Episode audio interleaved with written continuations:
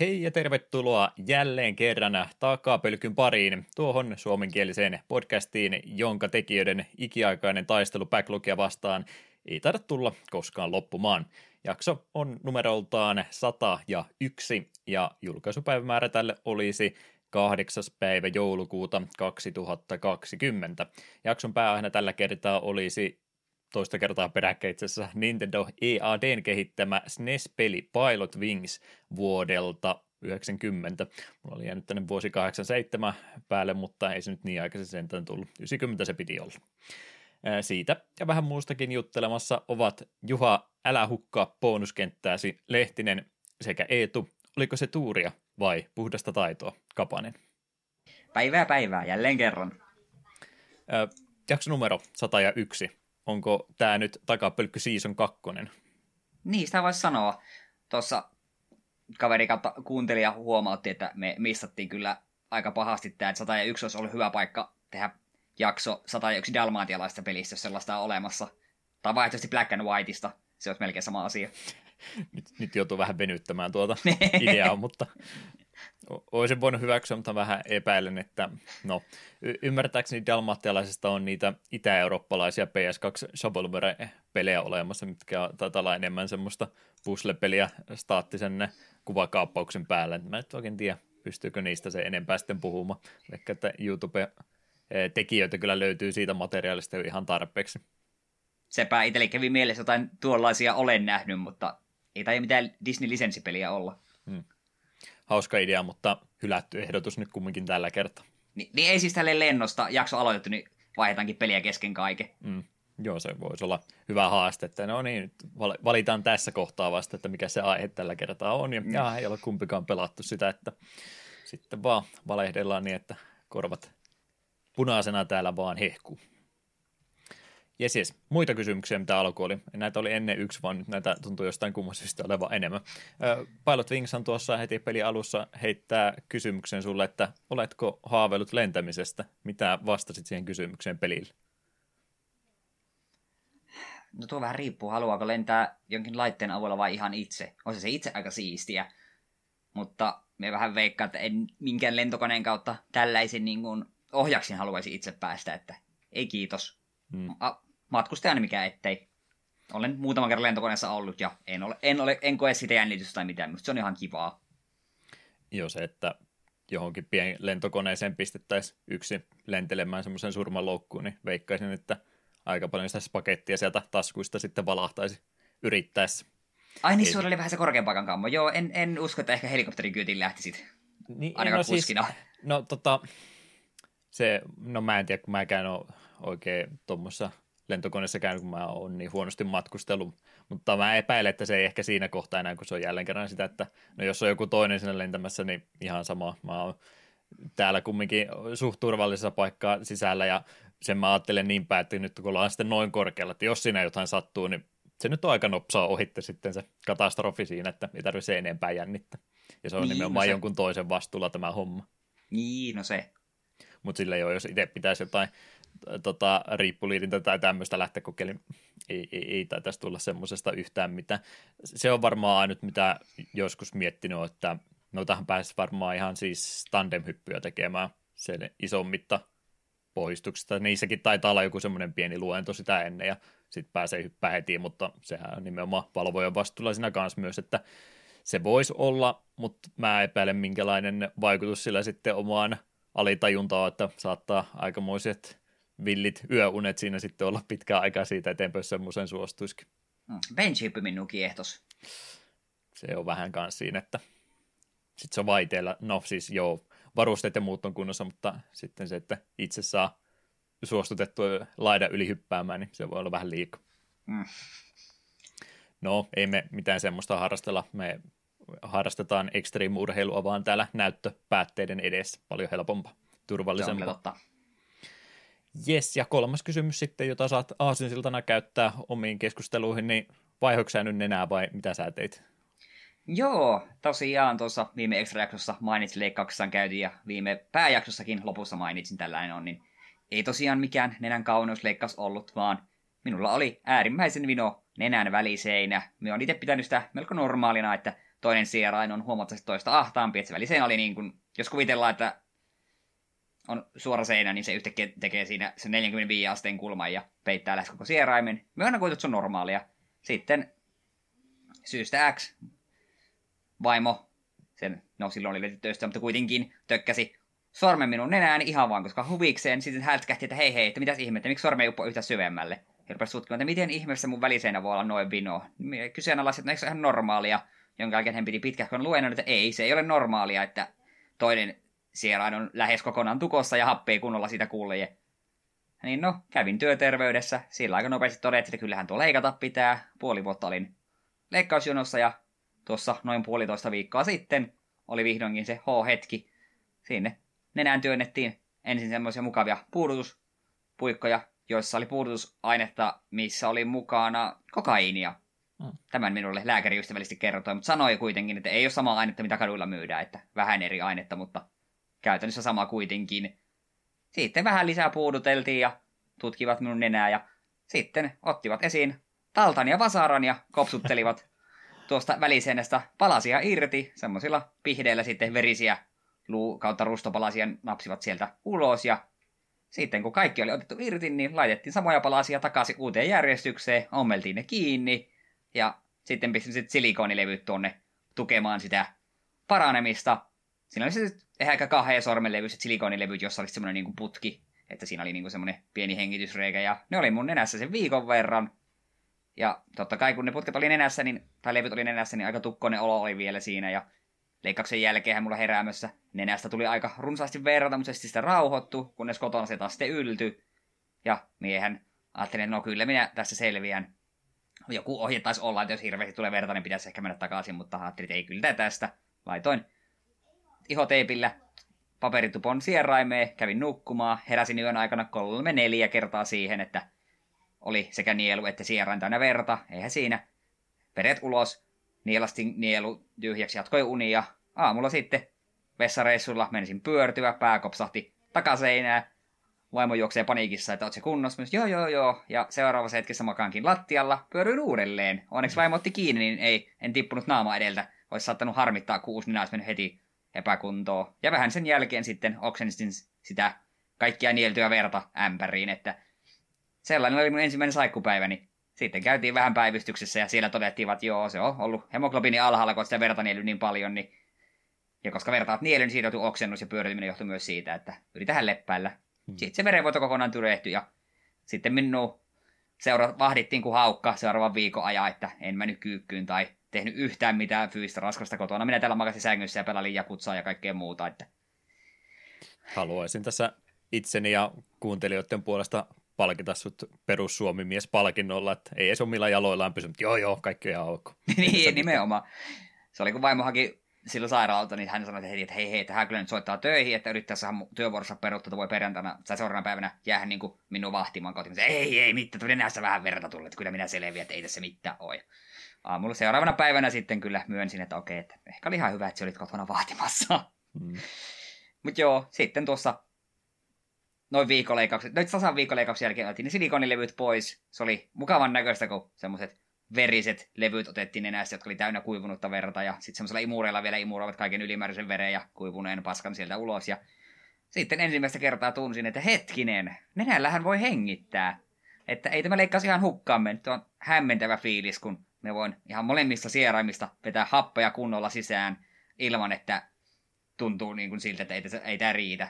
Et suosittelen siis lämpimästi, jos sitä töitäkää sormet nenää, jos jom, tuntuu sille, että väliseen on ihan hirveästi jompaan kumpaan suuntaan vinossa, ja ylipäätään, jos kokeile tukitte toisen sieraimeen ja sitten hengitätte ja huomaatte, että toinen sierain rahisee paljon ja on paljon tuskallisempaa, niin kannattaa käydä ihan lääkärin juttu, sillä se leikkaus on mielenkiintoinen projekti ja toipuminen on vähän ikävää, kipulääkkeitä saa napsia ja mitä ei saa tehdä, mutta on se sen arvosta. Se on oikeasti ihan kiva, että happi kulkee. Eli 5 kautta 5. Mm. Kivaa oli. Tekisin sen uudestaan. Vielä, ja vielä pari päivää saikkua, sitten töihin. Eikö se saisi oikein super hapeottokyvyn, kun ei olisi väliseinä ollenkaan, yksi iso reikä vaan. Niin, se olisi, se oli yksi vaihtoehto. Ensi kerralla sitten. Ensi kerralla joo. Mut joo, semmoiset on ollut minun viimeiset pari viikkoa, mutta olemme jopa kerennyt pelaillakin vähän. yllättäen kun sängyssä on makannut. Jakutsa on edelleen kesken, se on edistynyt paljon. Battle Chasersin vedin läpi, siitä en sano mitään muuta enää lisää kuin, että se oli hyvä peli. Viimeinen bossi oli vähän turhan kova vaikeuspiikki, vaikka oli max-levelillä, mutta kyllä sekin sitten useamman yrityksen jälkeen kaatui. Mutta sitten ihan kokonaan uusia pelejä, mistä en ole maininnut. Tällainen teos kuin Return of Obra Dinn. Kyseessähän on Lucas Popin, eli Papers, Please tekijän peli. Tämä on kiehtonut minun siitä asti, kun tämä julkaistiin. Papers, Please oli varsin erikoinen, mutta miellyttävä tapaus, ja tämä Obra Dinnia on useammassa paikassa kuvattu, että se on vähän niin kuin murhasudoku. Ja kun tyyli on tämmöinen kokonaan mustavalkoinen, niin se herätti mun mielenkiinnon. Ja kaiken sen mielenkiinnon arvon oli, että aivan uskomaton teos. Lähtökaudat on, no, kuten voi Papers, Pleasekin perusteella päätellä, niin ei ole ihan siitä perinteisemmästä päästä. Laivan, miltä Obradin katoaa merellä. Neljä vuotta myöhemmin se lainehtii satamaan, mutta laivan kyydissä ei ole ketään hengissä. Ja pelihahmo on tuo vakuutustarkastaja. Hänen teht, hän menee laivaan tutkimaan, mitä täällä on tapahtunut. Hänellä on apunaan tällainen muistikirja, jossa on lista kaikista miehistön jäsenistä ja kyydissä olijoista, joka sitten pikkuhiljaa täyttyy itsekseen tutkimusten mukaan. Ja samoin tällainen mystinen kello, jonka avulla, kun löydät jonkun hahmon jäänteet, niin sen avulla voit palata tämän kyseisen henkilön viimeisiin hetkiin. Kuulet sellaisen pienen keskustelupätkän ja näet sen myös tekstinä ja sitten näet pysäytyskuvana hetken, jona hän kuolee. Ja näiden apuvälineen avulla sinun pitää selvittää, mitä joka ikiselle 60 laivan kyydissä olleelle on tapahtunut. Kuka hän oli, mihin hän kuoli, jos hän kuoli jonkun toisen ihmisen toimesta, kuka tämä tappaja oli. Ja Tää, ja tässä pelihän tarjoaa sulle tosiaan, jos on 60 tyyppiä, sulla on kaikista, tai sulla on kuva, jossa näkyy kaikki, mutta ennen kuin sä saat yhdistää kasvot nimiin, niin se ei paljon auta. Ja sitten sulla on iso lista kuolinsyitä, joita kaikkia ei edes käytetä. Ja jokuhan tässä saatte heti, no hei, tänhän voi vaan brute forsettaa, valitse vaan jonkun ja käy yksin kaikki vaihtoehdot läpi. Joo, se on teoriassa mahdollista, mutta peli on tar- siinä mielessä ovella, että sulla pitää olla kolme täysin oikeaa kohtaloa ratkaistuna, että peli ilmoittaa, että hei, nämä on muuten oikein.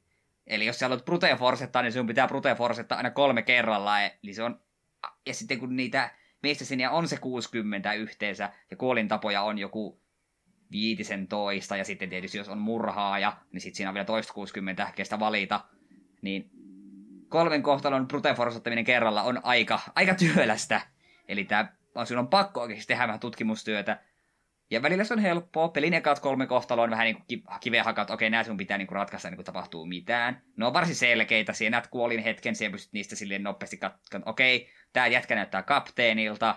Ja se selvästi kuolee syyhyn X. Okei, selvä. Ja muutenkin nämä pari eka on tosi selkeitä.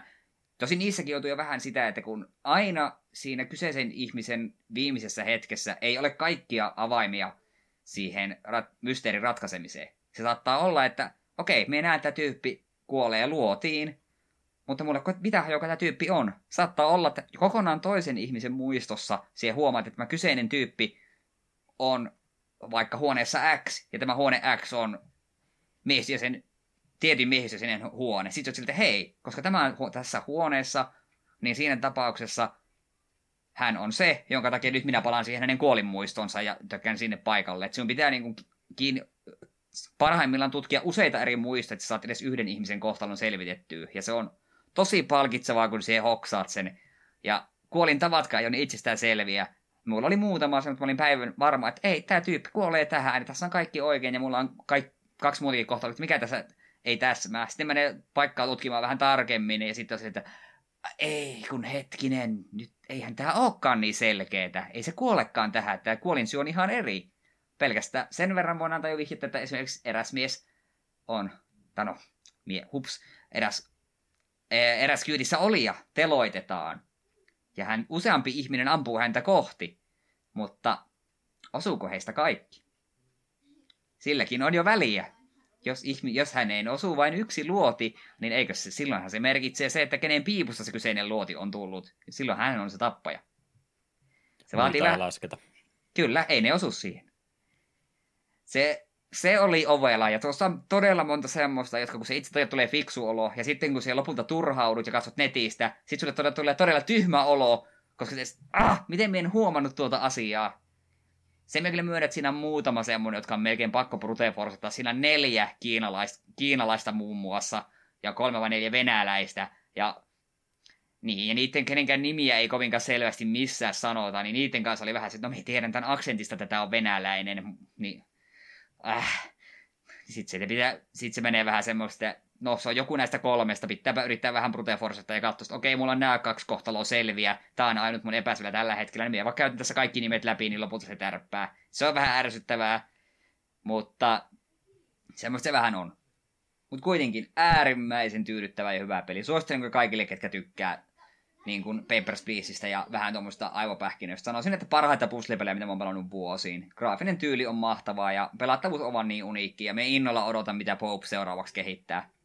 On nimittäin sen verran lahjakas kaveri, että kun on saanut jo rajavartijan ja sitten tuon, tai siis passitarkastajan ja tuon vakautustarkastajan töistä tehtyä noin mielenkiintoiset pelit, niin mitä seuraavaksi keksii. Hmm. Joo, mä tässä samalla kun kuvailit peliä, niin katselin, että mitä siellä oli aikaisemmin ollut, että ollut ihan siis peliteollisuudessa muutenkin päivätekijänä sitten indie-puolelle hypännyt ja nyt on kaksi noinkin kovaa peliä tullut peräkkäin, että se, että kun kuvailee ensinnäkin noita pelejä, niin on sillä, että häh, ja hetkinen, tämä voi ollakin ihan hyvä, ja sitten näkee vielä sen taidetyylin siihen päälle, niin se on semmoinen hyvä kombinaatio kyllä, että ei ihmekään, että on noin hyvin sitten menestynyt. Oli tuolla vielä mainittu, että meinaa jatkossakin tehdä pelejä, mutta tämä Obradini nyt oli, oliko tuossa melkein kuusi vuotta ollut välissä Papers, Pleasein kanssa, että tarkoitus oli ilmeisesti vähän pienempää tehdä seuraavaksi, mutta sekin tulee varmaan ihan hyvin toimimaan sitten. Mm, kyllä tuolla on. Ei, ei, ei oikeastaan enää voi puhua kulttimaineesta. Kyllä tuon tyypin pelit tiedetään ja tiedostetaan, että ne on uniikkia kokemuksia. Mm. Lämmöllä suosittelen kyllä. Joskus kauan kauan sitten, kun kuviteltiin, mitä me pystyttäisiin yhdessä tekemään, niin jos meillä nyt olisi se oma tota, nauhoitustudio muu ja päästäisi toteuttamaan tota, yksityisetsivät Klaus ja Deokin, niin se olisi varmaan tämä peli siihen aivan sopiva, että tämmöiset Sherlock Holmesin aikakauden asut päälle, piippua huulee ja to, flappitaululle toinen tekemään muistinpanoa, niin, niin. se olisi varmaan hyvä, hyvä videosarja tullut aikaiseksi. No aivan varmasti. Täytyy kyllä itsekin tuo jossain kohtaa napata, että oli se parikymppiä silloin, kun se tuli, niin oli sitä hintaluokkaa just, ettei sellainen muuten vaan viittinyt ostaa, mutta on nyt tarjouksessakin ollut jo moneen kertaan, että mulla on mitään tekosyitä enää ole, että miksi en ole pelaan. Joo, Switchin, ale, Switchin aleista itse nappasin jonkin aikaa sitten, se kympi ollut silleen ja silloin, ja kyllä rehellisyyden nimissä olisi ollut täyden hinnankin arvoinen, mutta jotenkin on niin nirso maksamaan noista digitaalipeleistä täyttä hintaa. Hmm. Paitsi itse seuraavassa pelissä, me puhun, niin siitä me maksoin täyden hinnan, koska se rupesi vaan houkuttelemaan minun paljon, että halusin siihen tutustua, sekä niitä on parikymppiä olla sellainen peli kuin Nexomon Extinction. Ei välttämättä sano juuri kenellekään yhtään mitään. Onko tämä joku Ite... Digimon? Ei ihan. Oot vähän oikealla jäljellä. Mutta siis PPCn puolella joku tätä mainosti kuukaus kaksi sitten, ja mun mielenkiinto herästä hetkinen. Tähän voisi tutustua. Kyseessä on nimittäin todella häikäilemätön Pokemon-klooni. Tää niin näyttäisi... No niin, tää näyttää Pokemonilta, mikä voisi olla yli 3DSllä tai no ehkä DS ajan Pokemonita enemmänkin. Ja tää on ilme... Minä on varmaan näitä, näitä pelejä ollut enemmän, kun tuossa tuli se nimi Extinction, mutta en ainakaan Switchille löytynyt, oli muuta kuin tämä ensimmäinen, tai siis tämä, tämä löytyy pelkästään. Ja kuten sanottu, kyseessä on Pokemon-klooni. Graafinen, tai siis nuo kentällä liikkuminen on kuin DSn kautta GPAn Pokemoneissa konsanaan. Taistelut on hyvin samantyylisiä. Siellä on po- Nexomon tyyppejä, onko niitä yhdeksän. Ja taistelut on vuoropohjaisia hyvin perinteisiä. Ja niillä on Nexomonella omat weaknessinsa tietysti tyyppien perusteella ja tällaista. Mutta on tässä vähän niin kuin omaansakin. Ensinnäkin heti jo taistelussa suoraan näet vastustajan Nexomonin niin kuin tämän, mitä tyyppiä se on, sun ei tarvitse arvailla. Ja se on etenkin tälleen, kun verrattuna siihen, että jos pelaisi Pokemonia, niin siellä suurin piirtein tunnistat kaikki, niin se on helppoa. Mutta nyt kun on kaikki mörrit kokonaan uusia, niin se, että kaikista meidän välttämättä ehkä ulkoinen perus osaisi päätellä, että onkohan tuo nyt normal-tyyppiä vai onkohan tuo nyt flying-tyyppiä, niin tässä se on noiden tuon takia vähän helpompaa. Ja semmoinen on kanssa ihan kiva, että näkyy myös sekä vastustaja mölleistä, että myös villinä, kun niitä tulee vastaan, niin heti lukee sen alla, että onko se common, uncommon, rare, mega rare tai tälleensä. Niin jos tulee villi, luonnossa vastaan joku, joka alla lukee mega rare, niin se on vasta, okei, okay, me ehkä haluan napata tuon nyt, en ota riskiä, että niitä ei toista.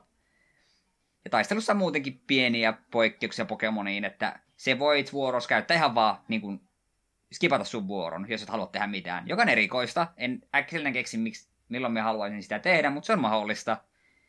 Ja samoin sitten, sulla ei ole sun hyökkäyksillä ei ole niinku PPtä, vaan sulla on, sulla on niinku stamina-mittari käytännössä. Jokainen hyökkäys käyttää jonkin verran staminaa. Ja sitten kun stamina on lopussa, niin sit sun monni on väsynyt, se ei jaksa tehdä, se ei jaksa tehdä mitään. Ja sitten jos se ei jaksa tehdä vuorolla mitään, niin sitten se palauttaa staminaa sen kymmenen. Ja ole, se taitaa myös se, että jos et vuorolla päätä tehdä mitään, niin varmaan silloin myös palauttaa staminaa jonkin verran. Niin tää on ihan hauska, hauska systeemi siinä, jos sun ei tarvitse PPstä, PPstä välittää, vaan sä katsot suoraan, että okei, okay, no me käytän, voin, voin käyttää vaikka tätä mun vahvinta iskua pelkästään mun koko stamina-mittarin verran. Ja niin, en ole sitä ihan hirmu paljon pelannut 5-6 tuntia, ja se on todella avoin siinä mielessä, että yleensä jos joku Pokemonhan on hyvin suoraviivainen sille, että se hyvin selvästi sanoo, että et saa mennä tänne, mene tuonne, tarina on siellä. Niin tuo melkein heti tutorialin jälkeen, kun sä saat sun ensimmäisen Nexomonin, niin sitten hei, me pitää mennä tuonne. Niin ei sun tarvi. Siellä voit saada neljä tuntia tutki ihan muita alueita ja kaikkea muuta kivaa tehdä.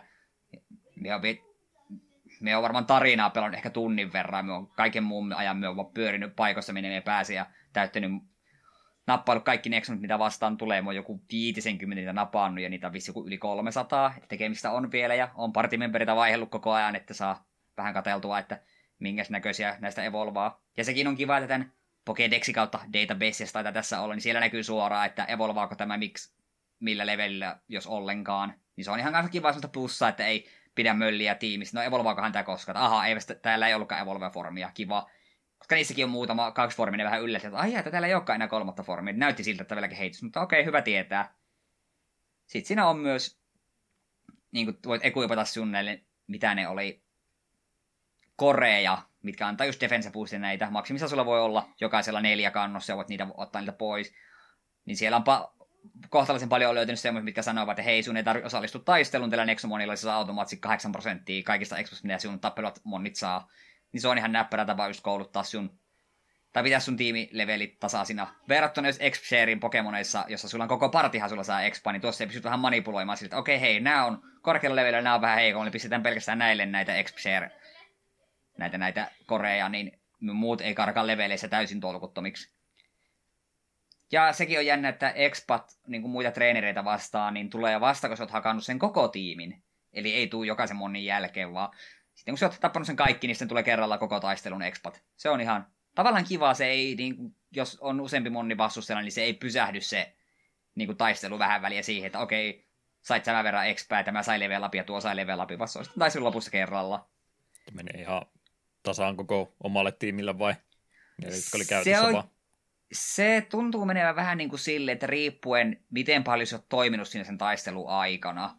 Minä on varmaan, se varsinaisesti vaikuttaa, että kuinka monta monnia kukakin tappaa, vai onko se vasta siitä, miten paljon se on taistelun aikana tehnyt, kun se vähän menee oudosti. Ja sitten tietenkin, kun mulla on niitä just heikommilla yleensä just niitä, että ne saa vielä sitä ylimääräistä expaa, ja vaikka eivät olisikaan taistelusta, niin se on vähän vaikea välillä laskea, että minkä takia tuo saa juuri tuon verran. Ja mitäs vielä? Niin, se tuossa oli kanssa jännä, kun mä olin jo varautunut, että okei, tämä menee Pokemon-linjalla. Me tulee ensimmäinen taistelu, me saa valita kolmesta. Pyh! Peli heitti mulle, että tässä on yhdeksän, otan näistä yksi. Kaikki on eri elementtiä, niin siinä vaan silmät pyörinä katsoin, että no, no, no, mut, no, mut, mut, minkä, minkä minä nyt näistä otan? Siinä pitkä aika pyörittelin ja otin semmoisen hauskan kissan näköisen, mikä oli Wind kautta Fla- Wind taitaa olla virallisesti elementti tuossa, niin otin sen tyypin monni. Ja sitten mä vähän mietin, voi vitsi, että nyt kyllä varmaan jäi noin saamatta, mutta ei, me on itse asiassa löytänyt jo ainakin kaksi starteria ihan vaan niin villinä. Ne on kyllä megarareja ja silleen, mutta kuitenkin, niin se on ihan kiva silleen, että ei tarvitse liian tarkasti miettiä. Ja muutenkin tuossa on hauska se, että kun sä oot nappaamassa Pokemonia, ei Pokemonia, kun Nexomonia, tarkoitan, niin, niin siinä on, se suoraan näyttää sille prosentit. Et jos olet heikottanut sitä melkein punaisille, niin se on melkein automaattisesti 20 prosentin ma- mahdollisuus. Sitten se valikset, eli mikä Nexotrapkö se on, pokepallo vastine, semmoinen pyramidin muotoinen vekotin. Niin siitäkin näet, jos sä käytät tämmöistä perus, niin se antaa 10 prosenttia lisää. Mutta jos sä käytät tämmöistä, mikä on, on sama elementtinen, jos sulla on vaikka just flying, tai siis wind-tyypin Nexotrappia vastassa on ne wind-tyypin mölli, niin sitten se antaa ylimääräisiä prosentteja. Samoin siellä voit heittää niille ruokaa. Jos tykkää sitä ruoasta, niin se nostaa prosentteja huomattavasti. Sitten siellä saa questeja tämmöisiä tekemällä löytää tämmöisiä passiivisia esineitä, mitkä pysyvästi nostaa tietyn tyypin niin kuin catch-prosentteja ja tällaista. Ne kaikki niin kuin näkyy siellä hyvin selkeästi, niin se on ihan mukavasti, mutta siinä vähän niin kuin näet, että okei hei, jos mietin näin, niin mun catch-prosentti on joku 50, että se on aika hyvä. Ja jostain kumman syystä aina kun se napata, niin sitten sulla tulee pitää semmoinen pieni näppäin minipeli näpytellä X ja A, B ja Y oikeassa. Sinä, se, en ole kertaakaan käynyt, että en kerkeisi niitä kaikkia naputella, se on, ja se ei rankase, jos sä panet väärin. Että sä voit vaan hakata vaikka kaikkia nappeja, jos sä haluat, ja se kerkeet silti. Se tuntuu vähän ylimääräiseltä, mutta tavallaan se on ihan kiva. No ajatellut, kun on tehnyt tota kuluttajatutkimusta ja tietää, että Pokemonin pelaajilla on aina joku tapa sen jälkeen, kun on pallo heitetty, että pidetäänkö Aata pohjassa vai alaspäin painiketta pois, ehkä jopa molempia yhtä aikaa, että se parantaa catch ratea, niin ne ajattelee, että no ne ihmiset tykkää painella nappuloita tässä kohtaa, niin pistetään siihen minipeli. Mm. Ja se on muutenkin, tuntuu niin kuin kivalta silleen, vaikka tuo näyttää päällisin puolin tosi Pokemon-kloonilta, etenkin si- silleen, että osa näistä mölleistä näyttää niin ihan suoraan, että nyt on kyllä napattu vaan Pokemon ja vaihtu vähän väriä. Mulla on muun muassa tällä hetkellä tiimissä semmoinen sininen krokotiili, joka näyttää, sillä on vähän niin kuin rosvomaski melkein, niin se on vähän että hei, tää on vähän niin kuin Sandalin kehitys, paitsi että tää on vaan vesipokemon ja vähän lihaksikkaampi. Ja samoin mulla on metallinen rapu, joka on sähkötyyppiä, ja se kehittyessään, se on käytännössä Kingler, mutta se on vaan metallinen ja se on sähkötyyppiä. Niin se on vähän sille, että okei, se on ehkä vähän lainattu ideoita sieltä, mutta kuitenkin pienellä twistillä. Ja, ja osa sitten on ihan vähän pöljän näköisiä, mutta suuri osa on oikein sen näköistä, okei, jos sä tulisi Pokemonissa vastaan, niin me voisin hyväksyä sen. Että ne on siinä mielessä niin kuin la, laadu, laadukkaita otuksia. Toi on kyllä mun mielestä aika röyhkeetä ollut evoluutio, kun oikeat eläimet on niin paljon Pokemonilta varastanut ideoita. Niin, jep. Ja mitäs vielä haluaisin sanoa? Niin, tarina tuntuu olevan ihan ok. Siellä on jotain. Isot mö pahat Nexomonit taistelee siitä, että kuka on seuraava ne- Nexomonien kuningas, ja ihmiset siinä on tietysti helisemässä, ja totta kai sinun vasta niin kuin ura, Teimerin aloittavan ura, tai siis ko, kohtalo on todennäköisesti pysäyttää koko sota aika varmasti ja niin poispäin. Ja huumoria tuossa pelissä on ihan kiva, siis on tähän mennessä ihan hymyilyttänyt siinä. Neljätä seinää rikotaan ja muun muassa siinä vaiheessa, kun tulee tutoriaali, että miten napataan Nexomoneja, niin tyyppi, joka opettaa sanoo ihan suoraan, että joo, että mennään tämän nopeasti, kyllä me tiedetään, että tutorialit kiinnosta.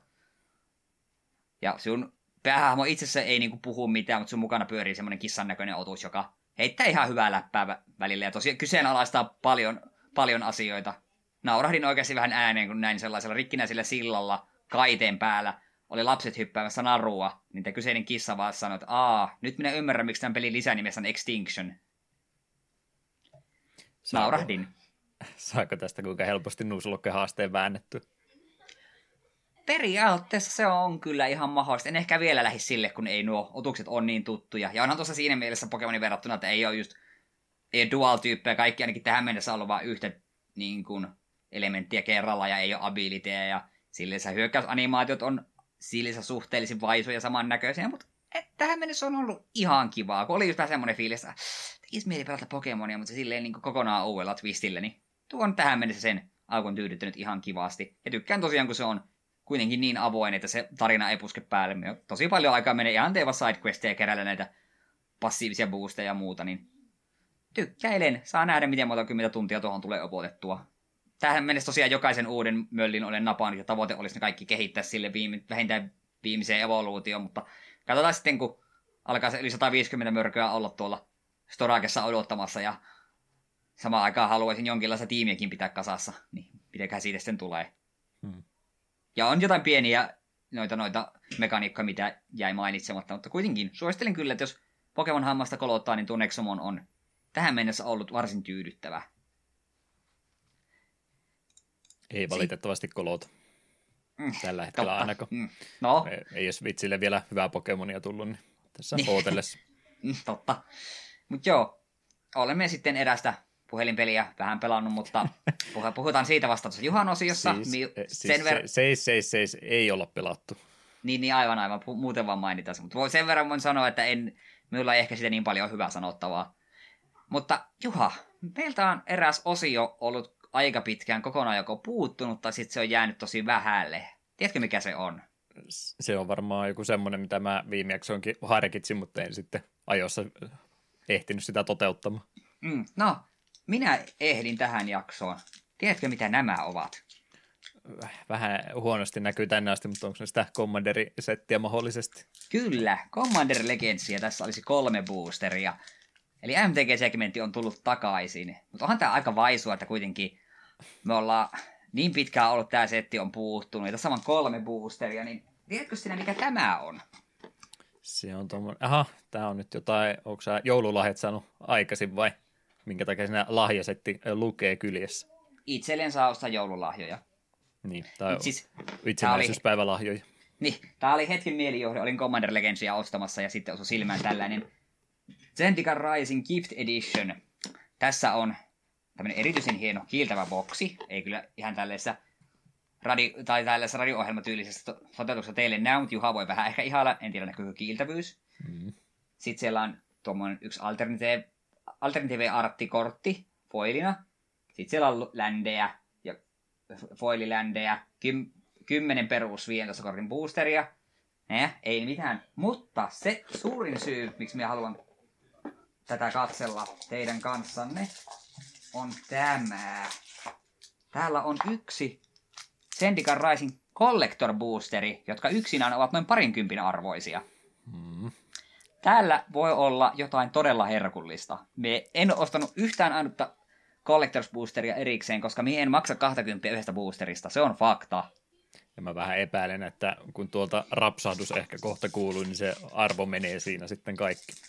Se, se voi olla, mutta minä tässä laskeskelin tuon koko boksin hinta, että me jään silti niin kuin voiton puolelle verrattuna siihen, että olisin ostanut erikseen. Niin... Mutta joo, en rupea noita perusboostereita availemaan tässä. Me availin niitä tuossa Juhan puheiden aikana todennäköisesti.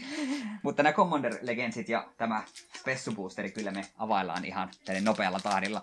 Se Commander Legendsista sen verran, että nämä on vähän erikoisia. Näissä on 20 korttia per boosteri ja näissä saattaa olla useampi rare. Ja vähintään yksi legendari on mukana koska nämä on tarkoitettu tosiaan Commander Draftiin. Siellä on niin monta useampi sen takia, että se on pakattu tiiviimmin ne, ne foilikortit, niin pikkasen hitaammin menee käyrälle siellä sisällä niin. sitten. Totta, totta. Ah, tuntuupa hyvältä pitää uusia boostereita käsissä, mutta ei me mitään kommoneista välitetä. Pyhpaa, pyhpaa. Oh, pois vaan tällaiset. Onko se nyt monta ha- rare-slottia sitten yksi vai useampikin? Me en muista, miten näissä meni, kun se tässä on ainakin yksi rare-slotti, jos yksi foilislotti, ja sitten oliko sitten vähintään yksi legendaris. Legendari voi olla mitä tahansa kommonista mytiikkiä. Hmm. Fire Diamond, ei kyllä huono, se on vielä kommoni, mutta Diamondit on ihan hyviä kiviä. Uncommonit ei kiinnosta. Eka rare on Landi, ja Landit on aina jees. Rejuvenating Springs. Tulee Battlefield Tapissa, paitsi jos mulla on kaksi tai enemmän opponentteja, eli käytännössä tämä tulee pystyssä monin peleissä ja tuottaa vihreitä tai sinistä. Ländit on aina jees. Sitten Belporka, Spectral Sergeant, kaksi manaa, yksi punainen ja yksi valkoinen yhteensä neljä. Legendary Creature, Spirit Soldier. Note the converted mana cost of each card as it's put on puts into exile. Belporka power equal to greatest number of noted for this turn. At the beginning of your upkeep, exile the top card of your library. You may play that card this turn. Aivan, eli vuoron alussa exalaat niin kuin kortin, se katsot paljon se manakosti on, jos se on vaikka kuusi, niin tämän poweri on sillä vuorolla kuusi. Erikoinen, en oikein äkkiseltään keksi minkälaista dekkiä tän ympärillä rupesi rakentamaan, mutta kuitenkin.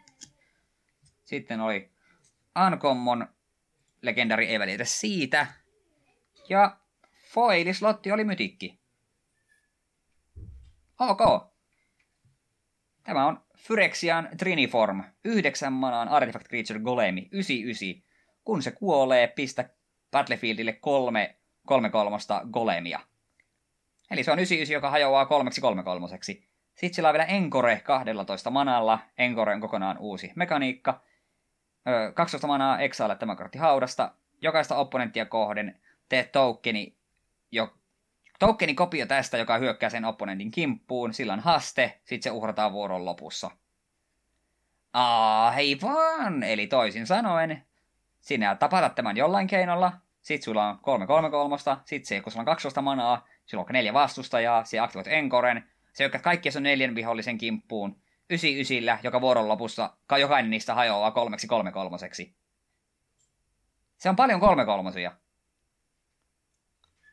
minä itse asiassa haluan tämän meon artefaktidekkin kommanderiin. Hm, olen ihan tyytyväinen. Voin sinun... Ei ole kovin nätti foili, mutta foili kuitenkin. Ja mytikki. Nice. Minä olen tyytyväinen. Ei rahoja takaisin, mutta tyytyväinen asiakas kumminkin. Juu, ei tuon arvo sinällään väliä, koska se menee pakkaa. No siis, jos mä en näe sitä Card Marketin listalla täällä ensimmäisellä sivulla, niin mä vaan valitettavasti voi innostua. A- aivan, aivan. Alle 50 kortti. Kalle, setin Kallen kortti taitaa vieläkin olla Juliet Lotus, joka olisi mitä 60 vai 50. Jos en ihan väärässä ole. Ainakin se oli. Ja sehän ennen julkaisua oli jossain sataasissa. Hmm. Porukka oli ihan sekaisin, kun se spoilattiin. Ui, Common Tower, perus Common Landi, mutta kun Common Tower voi ikinä olla liikaa. Yes. Commander Sphere, niitä ei voi ikinä liikaa. Missä se on? Oho! Tää on mun mielestä kansansetin kalleimpia kortteja. Rare, opposition agentti. Kolmen manan kolme kakkonen, yksi manoista musta. Human Rogue Flashi. Sinä kontrolloit opponentteja, kun ne etsivät, se, etsivät pakastaan mitä tahansa. Kun op- opponentti etsii teidän pak- pakkaansa, niin eksailla kartti, minkä ne löytää. Ja niin kauan kun se kortti on eksailattu, niin voit pelata sen kortin ja maksaa sen millä tahansa manalla. Tää on todella julma. Vastustajat ja tuutoloida pakasta jonkun hyvän.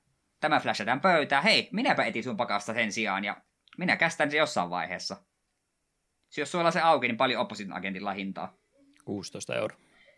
Nice! Olen tyytyväinen.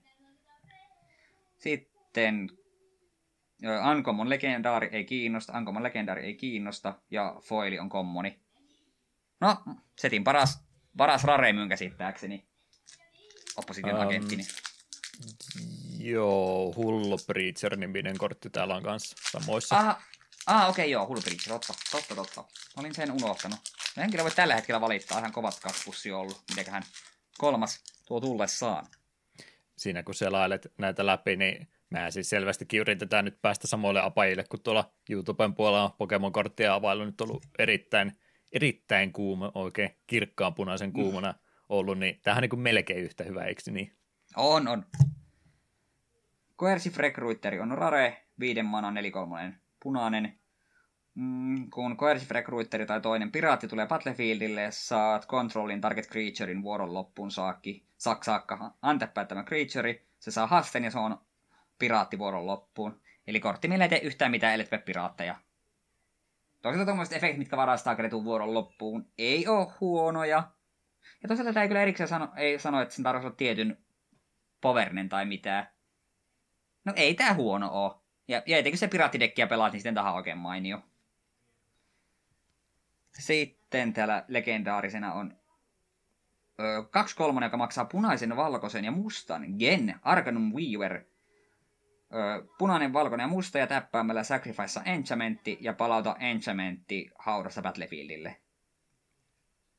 Erikoinen, Enchantment pakassa jees. Sitten Uncommon, tuo, tuo, tuo legendari siitä ja Foilikin on vaan kommoni. No, ei siis, me on ihan tyytyväinen näihin boostereihin. Tuo oli tuo Trini, Triniform oli kova, mutta sitten se varsinainen Oh. Onko se nyt ihan varma, että sä haluat avata sitä?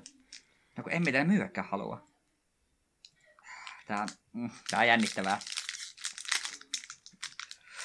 Vaikka nyt vähän, tota, en sano, että lama-aika, mutta vaikea korona-aikaa, niin mä epäilen, että näin kumminkaan nämä setit ihan sinne tota, alkupään Pokemonien hintoihin pääse, että ehkä se ei välttämättä niin arvossa nousekaan. Mm, ehkä ei, mutta joo, todellakin Collectors Boosteri on avattu Zendikar Risingista täällä.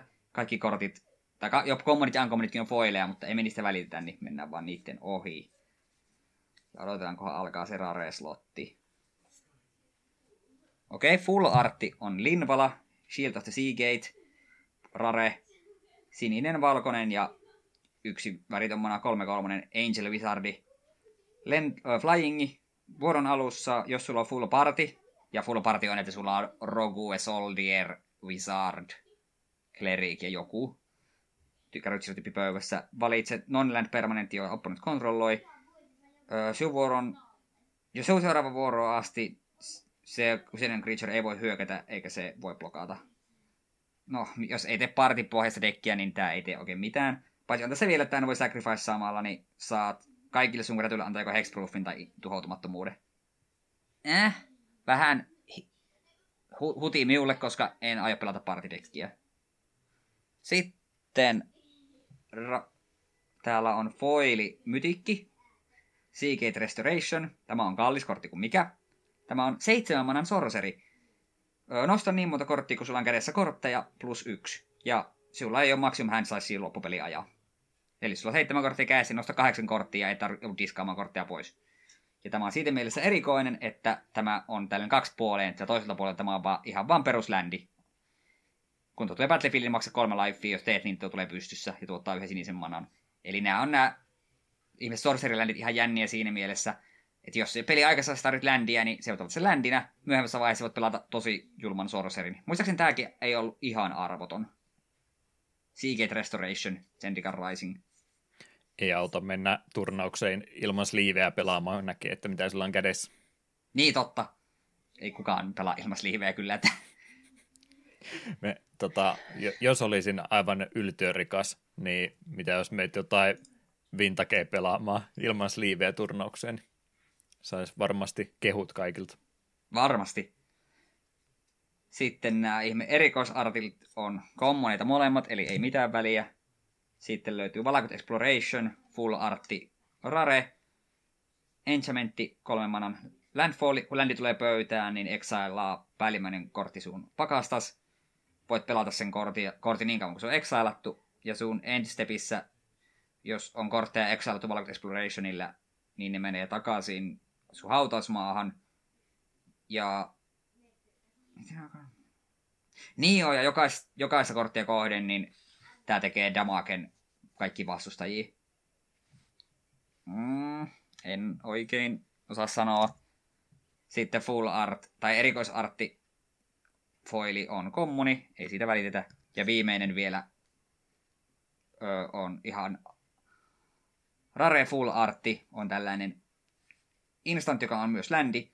Palakut Awakening, kolmana punainen. Pistä mikä tahansa määrä kortteja kädessä pakan pohjalle, sitten nosta sen verran plus yksi. Ei huono, saat sun käden huilattua pois. Ja toisella puolella ihan vaan Valakut Stoneforge.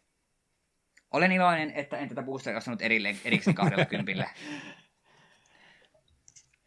Mutta tällaisena bonuksena tuli, tuossa, niin se oli ihan tuli, jees. Tulipahan koettu. Tulipahan koettua, joo. Nuo on, se on syy, miksi meidän noihin erikois Collector Boosterin lähtenyt, koska se niin kuin heittelevyys on niissä aivan käsittämätöntä. Se nimittäin oikeasti, jos sä avaat tuo pari euron lappuja vaan, niin se oikeasti sattuu sieluun. Mutta samaan aikaan se voit avata sillä sataisen lapun, niin se on vähän sille... Mm.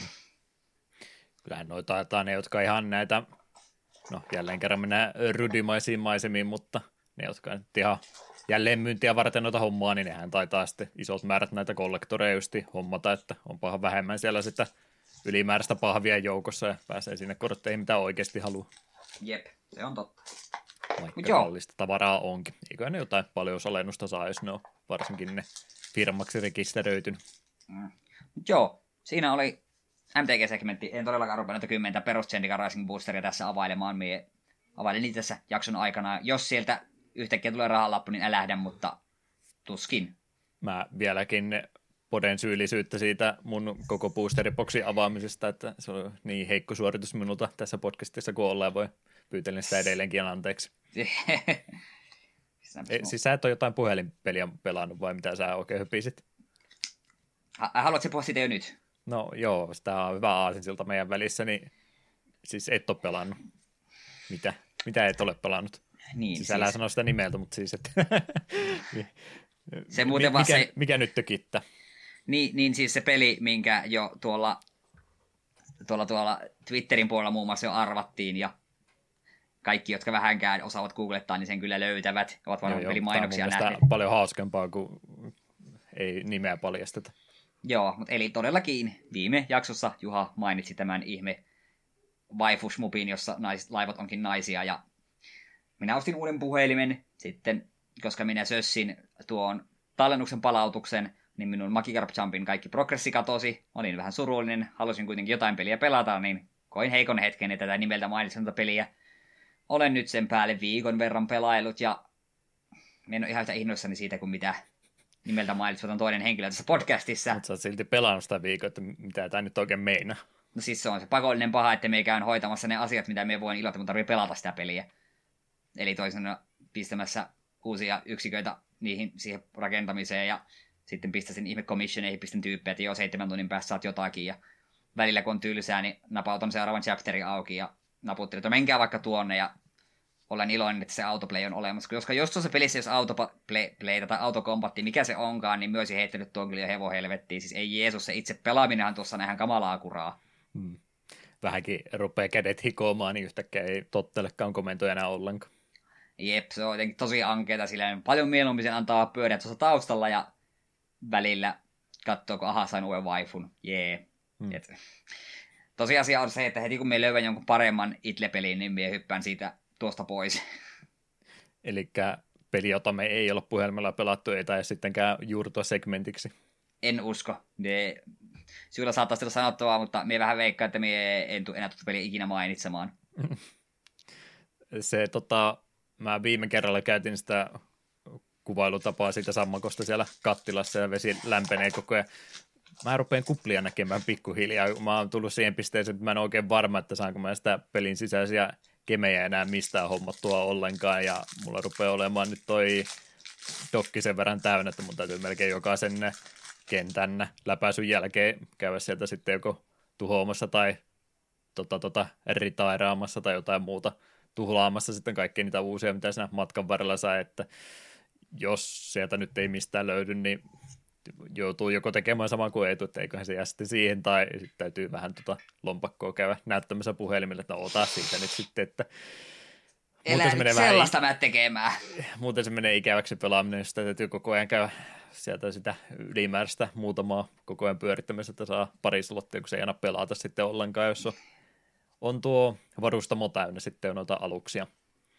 Siis en, en ole 60 tuntia siis pelannut tuota peliä ja mitä muuta sitä nyt sitten voikaan sanoa. Yrittänyt aika lailla kaikki raretkin vaihtaa nyt sitten joko noihin elite- tai superrare aluksi, että joutuu nyt alkupään sitten heittää sivuun kokonaan, että niissäkin taitaa olla joku tämmöinen tota, tota, stattikäppi niiden kanssa, että joo, kyllä ne aika pitkälle pääsee niillä ihan perus hahmollakin sitä alusta asti, mutta ne ei taida, vaikka kuinka niihin rahaa ja aikaa ja leveleitä pistäisit kiinni, niin taitaa silti olla automaattisesti huonompia kuin ne harvinaisemmat. Niin, niin ennemmin tai myöhemmin joutuu sitten niistä alkupään suosikeista luopumaankin siinä sitten. Jotain Dead or Alive Extreme yhteistyökampanja siellä oli, mille myöskin kovasti nauriskeli, että no niin, no, joo, tähän sopii itse asiassa aivan täydellisesti, että mikä minä olen arvostelema. Se on vaan niitä eventtisippejä nyt laittanut, niin mulla on jostain kumman syystä nyt puolet Fleetistä Dead or Alive haamuja siinä nyt sitten mukana, mutta miksipä ei. Mulla on tullut vaan se kaksi kappaletta, niin oh, en missä varmaan onko se Dead or Aliveista. Ei kai. Mm.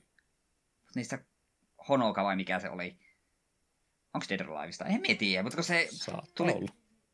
Jos me on Dead or Alive pelannut aika paljon, mutta emmekö semmoista hahmoa muista, mutta me kaksi kappaletta niitä on tähän mennessä saanut, kun on niitä event, kun pistää niitä laivoja valmistumaan, niin sitten eventin kautta on pistänyt, niin kaksi kappaletta niitä on saanut, ja se on mun laivassa tällä hetkellä. En, ihan sama.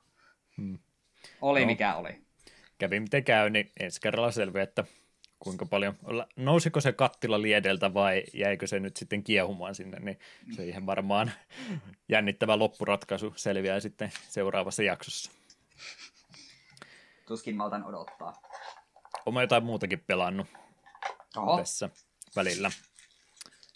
Öö, milloin tämä tuli? Mikä päivä nyt on? Ihan vakavissaan kysyn kuudes päivä. Itsenäisyyspäivä, että muistat tiedä mikä päivä on. Ky- kyllä, sen jostain kumman syystä muistin, mutta joo, 24. päivä viime kuuta Vovin lisäri pamahti ilmoille ja onhan tuota nyt sitten jonkin verran tullut taas pelattua, ei sinne nyt oikein muutakaan siitä voi sitten sanoa. On mulla täällä aika paljon tekstiä, että availee ihan rauhassa nyt niitä kortteja vaan ja kuuntelijatkin voi ruveta katsomaan jaksoinformaatiosta, että milloin ne uutissegmentti alkaakaan, että hetki, hetki nyt vielä anteeksi, tässä taitaakin sitten mennä. Joo, julkaisupäivä sieltä tuli. Olin pitänyt huolen siitä, että kalenteri näyttää sinä päivänä tyhjää. Heräsin 545 keittämään aamupuuroa ja kuuelta sitten aamulla ei muuta kuin hahmoa levuttelemaan lisärialueella.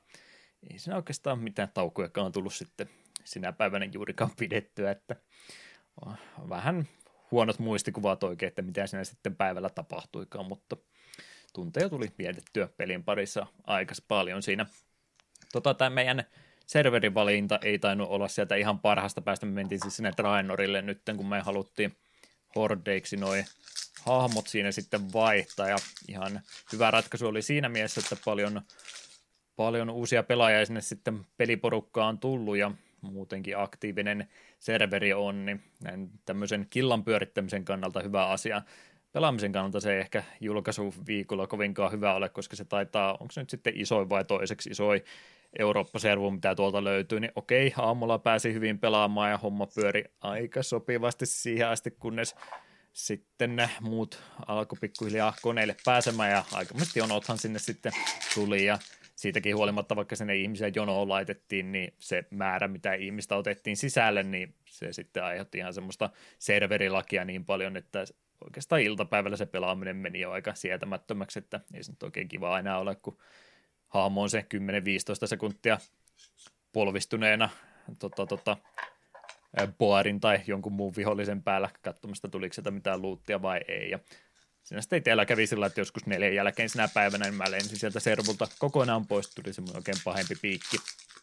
Ja, ja sitten se peli, kun tuolla tavalla tekee, niin siinä käy sillä tavalla, että sä et pääse heti sisälle ollenkaan ja se jättää sen sun hahmon sinne jonnekin limpoon ja jos sä menet sen pelin sammuttaa siinä välissä niin kuin mä teen, niin se tarkoittaa sitä, että sä joudut sitten jonoon perälle ja katselet, että okei, se on tapaut kolme tuntia ennen kuin mä pääsen uudestaan pelaamaan tätä näin, niin kyllä mä sitten totesin, että eikö se parempi sitten pistää tältä päivää hommat kiinni ja taisin mennä illalla jo kahdeksalta nukkumaan, kun ajattelin, että no herääpä sitten aamulla vaikka huomenna aikaisin, niin ehtii taas kaiken muu, muun tekemään alta pois, niin saa taas rausavovia pelata sitten niin paljon kuin mahdollista. Mutta oikeastaan se koko eka viikko oli sitten, ei nyt ihan samaa, mutta kumminkin tämmöistä, että oli, oli sitä lakia siellä sen verran iltaisia aina, että se pelaaminen siihen aikaan par, parhaimpaa aikaa, niin ei oikein miellyttävää tuo servulla ollut ekan viikon aikana. Nyt se on kyllä parantunut joo, ja ne sieltä antoi serveritransfereitakin kyllä ihmisille, että aika paljon sitä porukkaa poiskin lähti, mutta kumminkin isona serverinä se tulee jatkossakin pysymään. Mutta, mutta enpä siitä nyt itse mihinkään lähtenyt, ja kumminkin toi nyt on alkupään lisäri aina, kun ne on ruvennut niitä nyt myöskin tämmöisenä seasoneina käytännössä pitämään. Ennen puhuttiin vaan, että mikä tieri nyt on käynnissä, niin sen mukaan asiat oli, mutta aina kun uusi lisäri tullut, niin ne on yleensä pari-kolme viikkoa pitänyt semmoista rauhallisempaa, että ei ole vielä mitään tämmöistä high-endin sisältöä auki, että raidikin aukeaa vasta tuossa tämän jakson julkaisupäivän jälkeisenä päivänä ja myöskin sitten noin Mytikki plussa tason skaalaavat Dungeonit aukeaa samana päivänä, että ei ole ihan kaikki siellä muutenkaan vielä auki ollut, että ihan hyvä vaan, niin saa ihmiset rauhassa levutella hahmoja, tehdä sitten vähän kevyempää kontenttia tässä pari viikkoa aluksi. Kymmenisen tuntia tosiaan kestää tuo uusi leveliväli, eli nehän pudotti nyt maksimilevelin takaisin 60, eli 50 oli kaikki vanhat hahmot pyöristetty alaspäin ja sitten takaisin 60 se 10 leveleen. Tunti per leveli oli about se tahti, mitä tuo tuossa ekalla peli, pelikerralla meni. Niin sellainen hoppuilu, mutta ehkä myönnettäkö, etten kaikkia questitekstejä nyt ihan alusta loppuun lukenut, että otin kaiken mukaan ja samalla sitten yritin kärryllä pysyä. Välivideot ja tämmöiset toki kattelin, että en ollut niiden ensimmäistä joukossa todellakaan, jotka siellä maksimiin sai sitten vedettyä.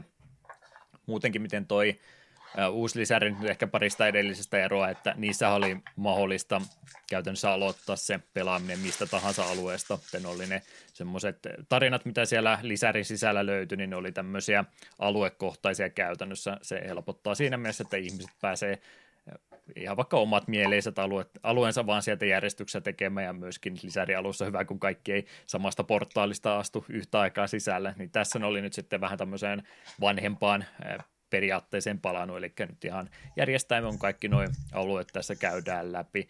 Ne oli halunnut sitten tätä tarinapuolta tehdä vähän semmoiseksi, että siinä tämmöinen punainen lanka alusta loppuun asti on, ja se täytyy itse asiassa nyt tässä lisäydessä tehdäkin loppuun asti, että sä et saa kaikkia loppupään asioita auki, jos et saa olla tuota ää, kampanjaa tässä perusmuodossa mennyt yhdellä hahmolla edes läpi.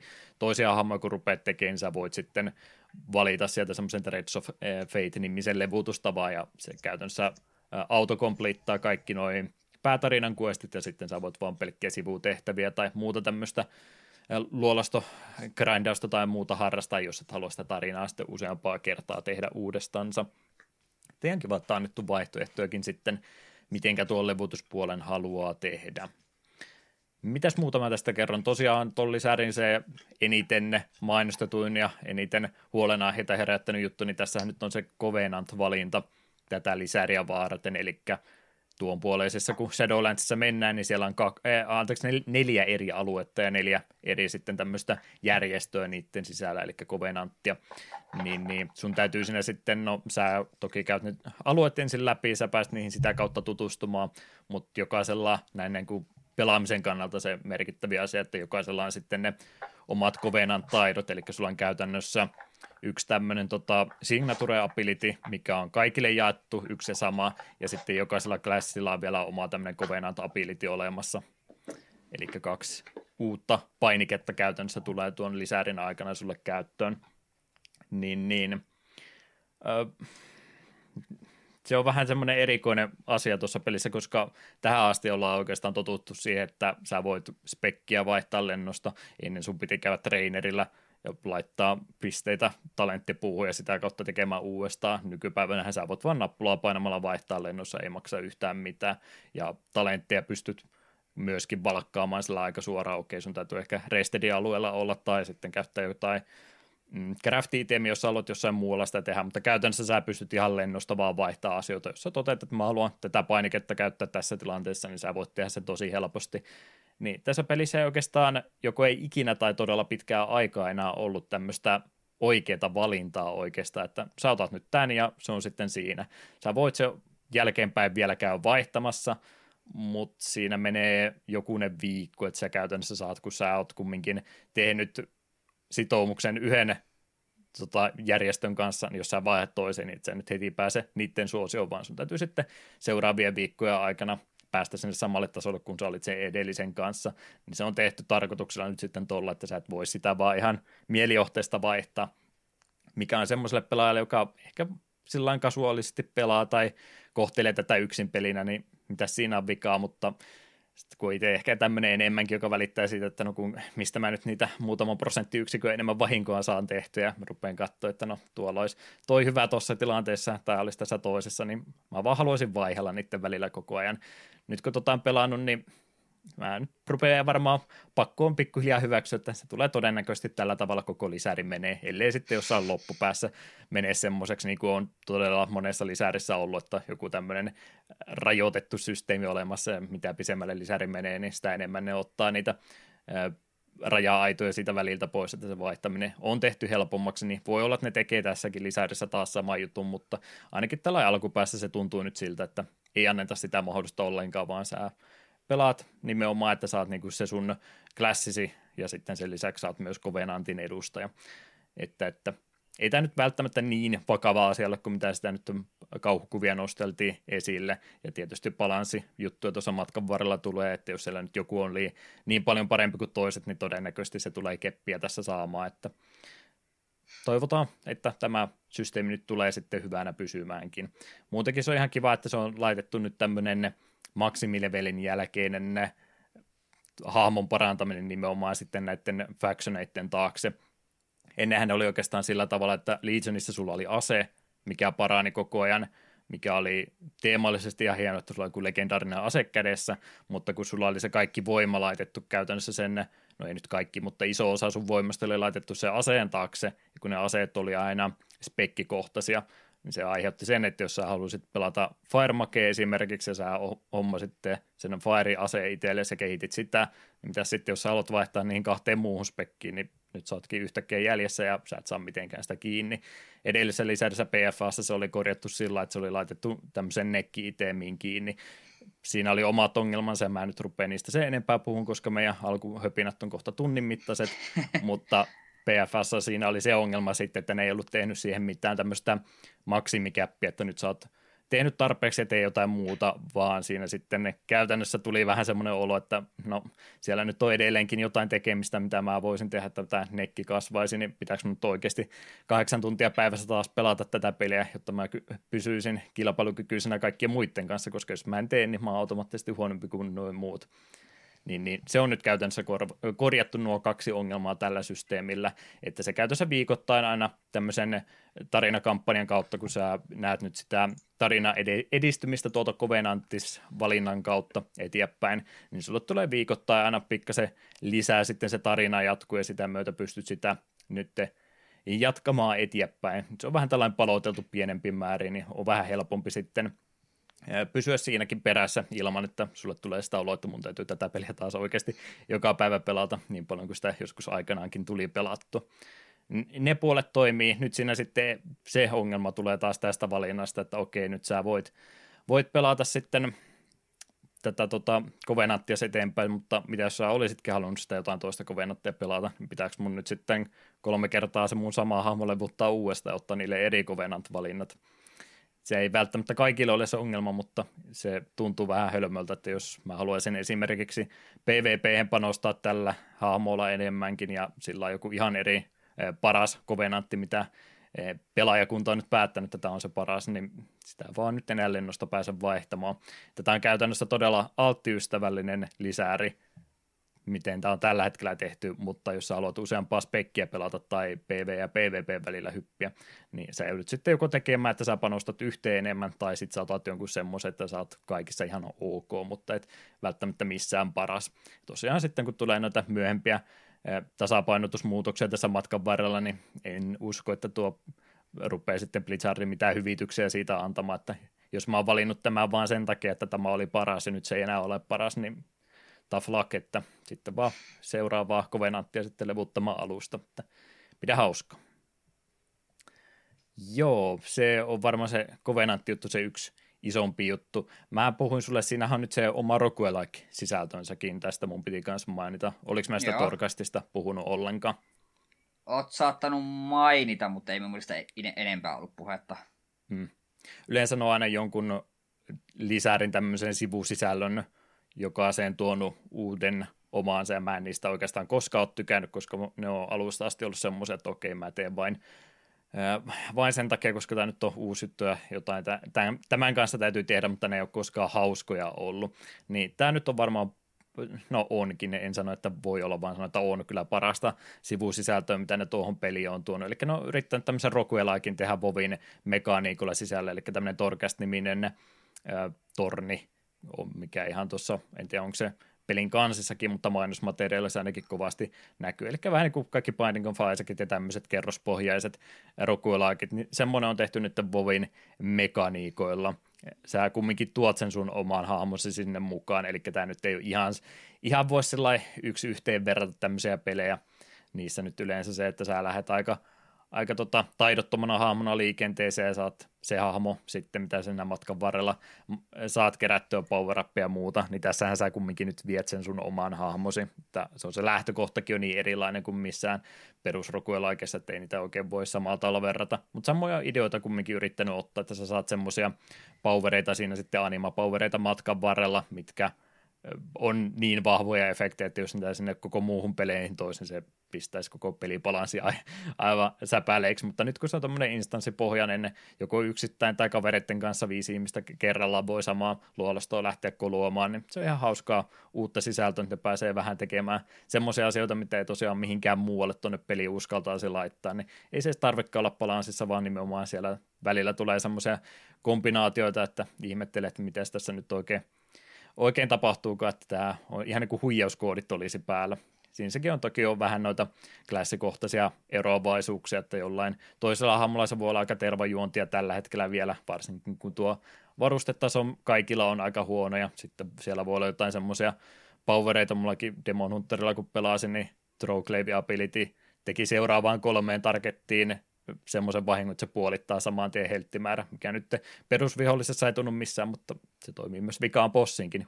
Hypsistä yksi nappula ja puolet vahingosta heti pois, niin yllättävän vahvojakin juttuja siellä on sitten joukossa ehdottomasti.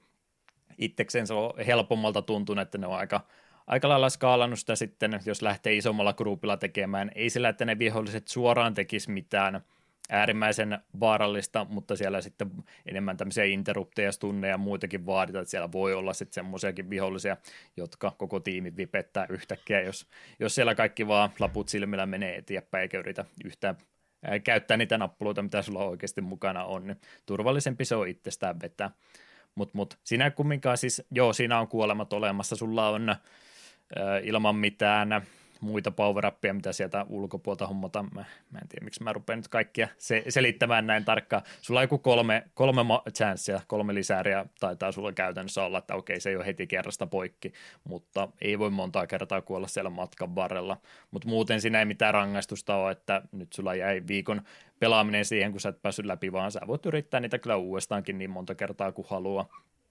Että, että käytännössä saa pelata tuota vaikka kahdeksan tuntia päivässä tätäkin, jos haluaa. Ei sillä, että sillä mitään varsinaisia tota, tota, sieltä ei mitään varusteita tai muuta saa. Ainut, mitä sinne on taakse laitettu, niin tässä nyt pääsee taas, niin kuin toissa lisäydessäkin pääsi legendaareja pistää hahmollensa enemmän päälle, niin sieltä tulee tämmöistä Showlash-nimistä materiaalia, mitä sitten tarvitaan legendarien kerähtäämisessä, että jos sä haluat kaiken player poweriin vaikuttavan asian tehdä viikossa, niin tämä Torcast on yksi niistä asioista, mikä sun täytyy joka viikko sitten tehdä, mutta se on se puoli tuntia tunti viikossa per hahmo, ja ihan hauskaa lisää sisältöä muutenkin, niin mä en tätä semmoiseksi kotiläksyksi varsinaisesti luettelisi niin kuin montaa muuta Vovi-systeemiä, mitä matkan varrella on ollut, mitkä aina tuntuu siltä, että mun nyt täytyy tehdä tämä näin tai muuten. Mä koen taas tehneeni tai jättäneeni eh, player poweria pöydälle, niin semmoista nyt ei ole. Ja muutenkin toi koko lisäri on nyt vähän tämmöiseksi tehty, että jos on jotain tärkeää asiaa näin hahmon kehityksen kannalta, niin sulla on yleensä koko viikko aikaa tehdä se alta pois. Siellä on toki edelleenkin niitä world questeja, daily questeja ja tämmöisiäkin olemassa, jos sä haluat oikeasti tehdä niitä, mutta valtaosa niistä on lähinnä kosmeettista juttua tai ehkä kuluttaa jotain tämmöistä pienempää juttua, että nyt on todella paljon otettu semmoista ylimääräistä tämmöistä ylläpitohommaa suoraan sanoa, että mun täytyy nyt nämä tehdä näin ja sitten mä vasta voin tehdä jotain mielekkäämpää, niin nyt ne on ottanut valtaosan niistä pois, niin se on isoin plussa tälle lisärille ehdottomasti, mitä tuosta haluaisin sanoa. Mut mut, papin toki ensi Shadowna, ajattelin nyt yrittää vihdoin viimein päästä vahinkoa tekemään tuossa pelissä.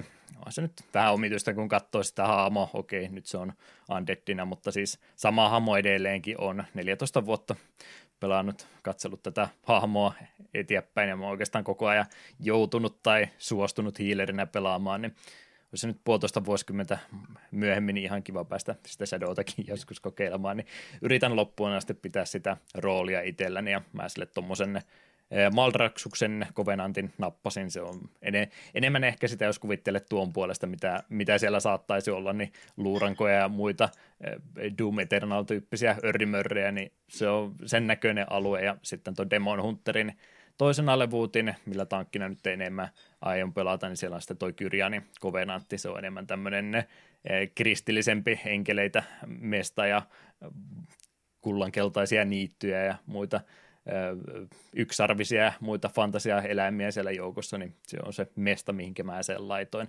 Ei sillä, että ne olisi parhaiten näitä hahmoja kuvastanut, että en semmoinen roolipelaaja ole vaan, koska oppaissa sanottiin, että nämä on parhaat, niin minä valkkasin ihan sen takia. Minä, en minä mikään kasuaali ole, älkää kuvitelko. Mut mut, pari hahmoa levuteltu, kolmannen varmaan tuossa vielä jossain kohtaa pistä, mutta en sitten välttämättä tähän alkuun ainakaan heti koe tarpeelliseksi enempää niitä hommailla. Joo, Killassa on ollut paljon porukkaa, uusia ihmisiä, vanhoja ihmisiä tullut takaisin. Todella hyvä vastauton toi lisäri on saanut. Ei todennäköisesti ikinä enää sinne Lich Kingin numeroihin tulla menemään, mutta nostetta on tuolla pelillä taas kovastikin ollut. Mä uskon, että sen verran laadukkaalta lisäriltä tuo nyt sitten tuntuu. Mä taisin PFasta sanoa aika lailla samaa, mutta mä silloin totesin, että okei, siinä oli ne selkeät ongelmat esillä ja ne oli sitten sen verran isoja ongelmia, että se oli kyllä yksi huonoimmista lisäreistä, mutta nyt, nyt tuntuu tosi hyvältä. Mä uskon, että toi tulee aika ää, suosittuna pelinä pitkään tästä eteenpäinkin sitten pysymään vielä, että jos on ollut aikeissa, että voisi sitä vovia joskus kokeilla, mutta onko ne parhaat päivät jo ohi mennyt, niin en sanoisi vielä nyt, nyt tuntuu tosi hyvältä nimittäin tuo pelaaminen.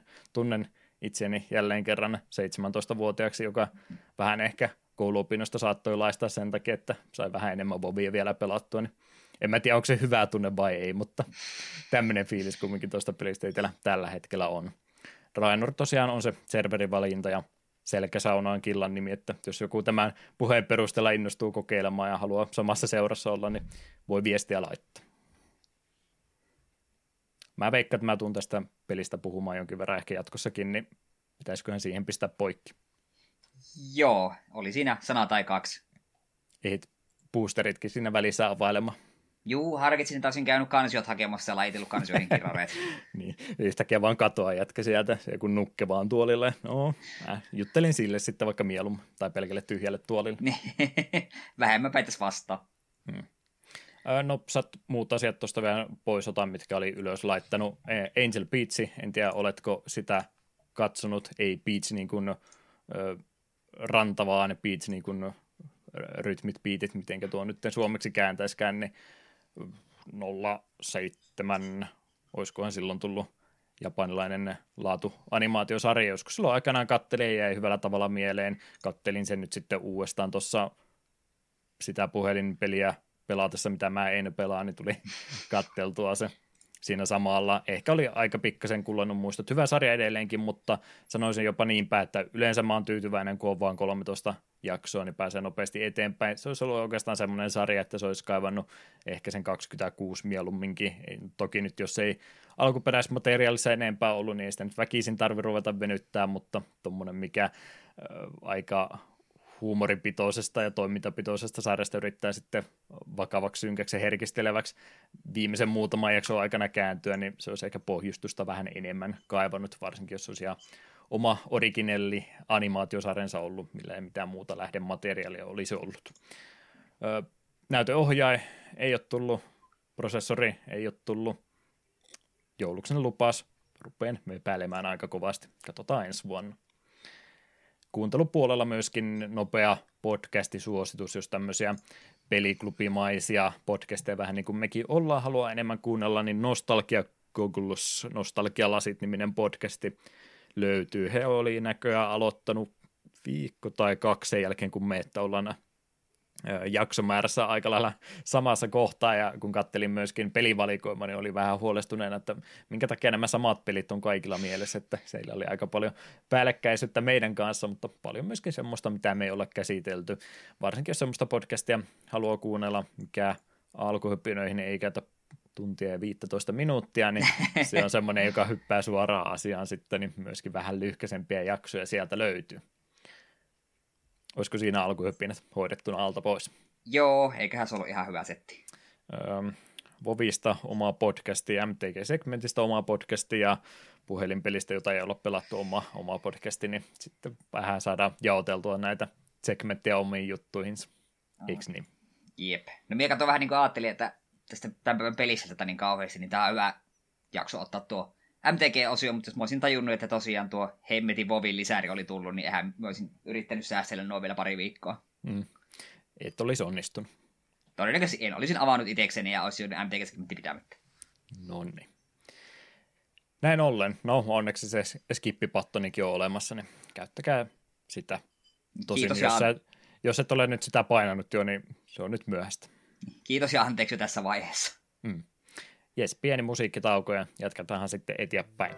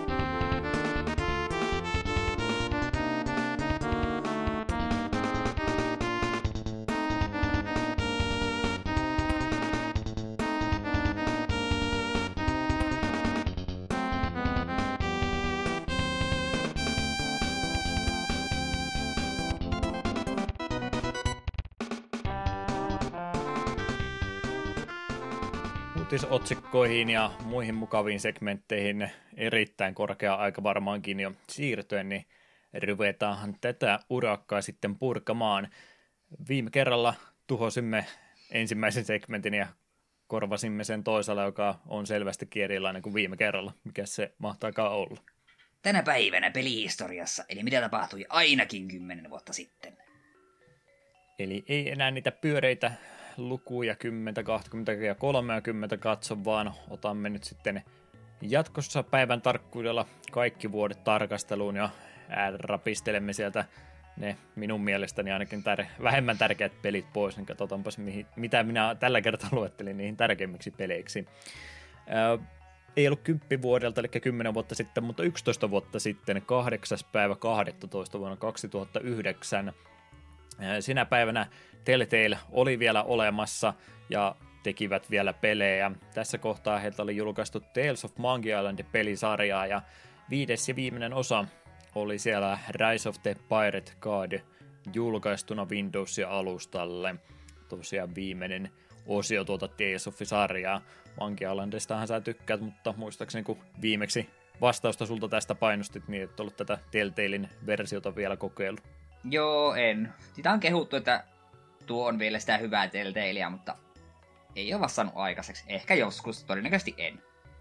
Onhan siellä tuohon aikaan paljon LucasArtsin työntekijöitä ollut, että siinä mielessä henkistä jatkumoa, mutta on niissä se pelimekaniikka aika erilainen sitten kuin niissä kunnon Monkey Islandissa, jos näin ikävästi saa sanoa. Mm. Jep, semmoista oli 11 vuotta sitten. 12 vuotta sitten on myöskin aika, aika paukku tullut kohdalleensa. 2008 vuonna nimittäin Yhdysvaltojen suunnassa tämmönen Neva Heard-peli, jota kumpikaan meistä ei ole ikinä kuullutkaan. Shin Megami Tensei, Persona 4 nimittäin englannin kielellä julkaistiin Pleikkari 2 tänä päivänä. Onko siitä mitään kärryä, että mikä peli se on? Tässä on nyt huono puoli että me ollaan kerrottu nämä, nämä tarinat niin monta kertaa tässä pelissä. Me ollaan puhuttu joku 3000 kertaa, niin hmm. ehkä tyydytään vaikka kertomaan, että joo, se on aika helvetin hyvä peli ja kovasti molemmat sitä pidämme. Tuli pelattua ja sillä ei ollut mitään vaikutusta mihinkään muu. Niin. Paitsi ehkä tämä podcasti aloittamisen kannalta ehkä. Niin, ja siihen, että siltä jäi viikko opinnoista yksinkertaisesti vaan tekemättä, kun se vaan hävisi jonnekin. Ei ollut ainut viikko. 2006 vuonna oli täällä Euroopassa ollut konsolijulkaisu. 8. päivä joulukuuta 2006 nimittäin Wii saapui ja rantautui tänne Euroopan alueelle. En ruvennut jokaisesta eh, julkaisupelistä se enempää asiaa tutkimaan, mutta koitin listata, mitä siellä ainakin tänä päivänä oli tullut. Voi olla, että jotain jäi välistäkin, mutta nämä tuli omassa tutkimuksessani vastaan. Euroopan julkaisupeleihin kuuluivat ainakin Disney Pixarin autot, ykkönen ilmeisesti jo tuohon aikaan vielä, GT Pro Series, Madden NFL 07, Monster 4X4 World Circuit, Rayman Raving Rapids, oli myöskin tullut Wii-versio tänään, tuli kyllä muillekin alustoille, mutta tässä Wii-listassa se löytyi myös. Red Steel oli myös tänä päivänä tullut Paavo Pesusieni-pelikin myös osuu kohdallensa. Creature from the Krusty Krab oli tullut tänä päivänä.